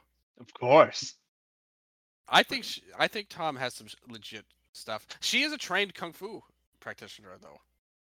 yeah Like I said, so she does know martial arts. Well, again, same thing. Like same thing I said with myself. It's like, yes, I'm a trained martial artist as well. That doesn't mean we can just hop into the octagon at, at will and become great MMA fighters. Uh, just because we have a a training, you know, training background of some sort. Uh, you know, but uh, you know, I I think that could work. Tam coming into the the squared circle of MMA, the judges. I think she could do it. It doesn't work though she's uh, competing in the five star the day after I think she's got that workhorse mentality. You're Yeah. underestimating her abilities, so Sondre. How dare you? This is why you'll never win that husband battle royal she's gonna have. true true i will be knocked out in the first round because i just don't i can't put in effort Well, I, I guess uh, see that's that's the problem. Much like GLEAT, uh, much like GLEAT, you I- do not put an effort to. i'm things in your actually glad you brought up uh, stardom because i'm i was about to close the show and we can now plug the stardom show we did yesterday Oh yeah, yeah. Check out on the Patreon, patreon.com/slash Eastern Lariat. Uh, me and Sondre went like two hours talking about. We literally previewed every single match uh, of the tournament. We picked every match, had all of the like all of the rivalries, all the storylines. We kind of almost fantasy booked our own storylines at times to make sense of our booking uh, Yeah. as as we ended up putting things together. Um, and it was a I ton would of I would be a very messy booker. If if I got handed the book for a company, I would be a very messy booker. And that and our preview and predictions of the five star yesterday proves that. I would be a booker that has no idea what he's doing. It messes things up, but it's like I will defend what I'm doing anyway. You're kind of like Bischoff, like Eric Eric Bischoff, because you have you had a g an idea, like you Yeah. had the big plan figured out. It's just all of the little stuff that that you didn't Yeah. pay as much attention to. Uh, Yeah. There's, but the thing is, we proved that well, having multiple heads in a booking room works because Yeah. we ended up making. I ended up helping you make everything work by the end uh, in yours. So. Uh, it all came together perfectly as we predicted. It was a ton of fun on it. it, it, was honestly just a ton of fun because we basically talked about we previewed every match in the in the five star GP and it it was really fun to talk about all of the, that and we both have different things we think is going to happen in the five star and yeah definitely check that out um because uh, it's it's uh, it was very fun for us so definitely go over to the Eastern Lariat Patreon and check that out uh next week uh this is going to be dropping on this on sunday uh the exactly one week before Peter Pan. I think uh, that I think that is the plan, and uh, sometime this week, uh, probably on Tuesday uh, or Wednesday, my, me, Yannik, and Savi's uh, review of Gum- Ganbare Pro versus Sekigahara is going to drop. That is considered a bonus episode of the Dramatic Dream Dragons, just like the Ash talk uh, that we did, me and Yannik did. And then maybe on Friday or Saturday, the day before Wrestle Peter Pan, probably fri- we'll try and make it on Friday. We are going to be dropping a Wrestle Peter Pan predictions and preview, and yeah, that should hopefully be with the whole crew, me and me and Yannik and Dylan. So look forward to that. Any last things you were you want to say? Listen to Eastern Lariat. We're gonna have a show on the G1 Climax as well. If you're interested in that tournament, we talked about the first two nights on there. Also, the Patreon too. I pre, I much like I did with Sondre. I previewed all the matches on New Japan. It's just nobody wanted to do New Japan with me because everyone got confused because of the four block uh, setup. I, I think uh, at the end. Uh, later this, um, you know, later this week we'll cover more New Japan. G1 coming in, a big thing there, and we'll see what happens next. Because like I said, Stardom starts next week. Uh, me and Sondre will definitely definitely cover those shows too uh, as well. We'll we'll probably mix and match. There'll probably be a free edition in between when when we're you know uh, G1's a little less heavy, and then a lot of it will also be on the Patreon. So we're gonna do a lot of cool things on there. But even the free feed, you do some cool stuff on there, and uh, everybody check it out. If you can, uh, go to the Eastern Lariat's YouTube page, uh, Eastern Lariat. Uh, we're two subscribers away from getting to the 50 mark. Uh, so for a channel I we don't do anything with at all, we've established ourselves as a as getting YouTube subscribers suddenly and, and vi- viewers and stuff. So very appreciative of that, and hopefully everybody enjoyed our half year award show we did last week. Still got a lot of love for that. There was a ton of interesting responses to that. And uh, yeah, just uh, keep it in. Uh, also, a new episode of Lucha Talk. If you're a fan of Lucha Libre, me and Microman Fever, we talked about Triple Mania Tijuana, and I mean that show was even more horrible than any GLEAT show that you, that we could talk about uh, in terms of logic. Because the thing is, like I said, GLEAT's wrestling is never that bad. It's just the logic behind it that makes you insane. And AAA, not only is the logic bad, the Yeah. wrestling is also bad. Yeah. so Yep. uh, That is sounds like AAA for me. How was Exactly. uh, how was Kenny and the uh, Vikingo though? a good match, not as good as the one they had on Dynamite. I would Yeah. say. I Uh, I'm I was guessing that. and, and they leaned Kenny leaned more into comedy in that match a little bit uh, at the start as well. It depends on how much of that because I know some people actually like that goofy stuff that he does. For me, that's Yeah. kind of a turnoff. So if you like that, you may get more out of it than me. And they did some spe- spectacular stuff. The best part of the match, I'll say this: if you watch the whole show, the fact that there was actually a clean finish, I was stunned by that, and that made it one of the best parts of the show. nice, Yes, nice. that was the main highlight, I would say. Yeah. Uh, and also check out the Pure Gems episode me and Dylan did with yeah, Pep. We were we guested on Pure Gems, and it was the half year awards for the lesser known promotions in Japan. Uh, all covering. I think we covered almost twenty promotions for that whole for that episode, and it's it's a long it's a long episode giving awards to all the like c- cool places that you've never heard of. Like if you want to hear me and Dylan talk about like Big Japan and All Japan and act me me rant about Actwres and rave about it and yeah you can you can definitely check out that episode. We, uh, we had a lot of fun uh, talking with peps for that and we thank peps for doing it. Um we have even invited peps for our GLEAT version mega uh, review so he will be back he will be on this show Oh, Tuesday to for august Yeah, I, I was so happy to do a show with him finally. after all of this, I thought he didn't like me uh, because he had you guys on the show before, but then I got invited on. I was very happy uh, to be on there. And you tell me, Sondre, you tell the people out there who brought the Pure-J and the ice ribbon. yep Oh, that's me. I did that. So we gotta respect the number one well, uh, is might be the number one Ice Ribbon respect for these days. But I I, w- I held that mantle for so long that I will hold it on until the day I die. And on my deathbed, uh, when I, I leave this world, I will be thinking about Ice Ribbon as, as that time comes. Hell yeah. Yeah. Uh, but until uh, next time later this week, as always, be ready, wake up and go.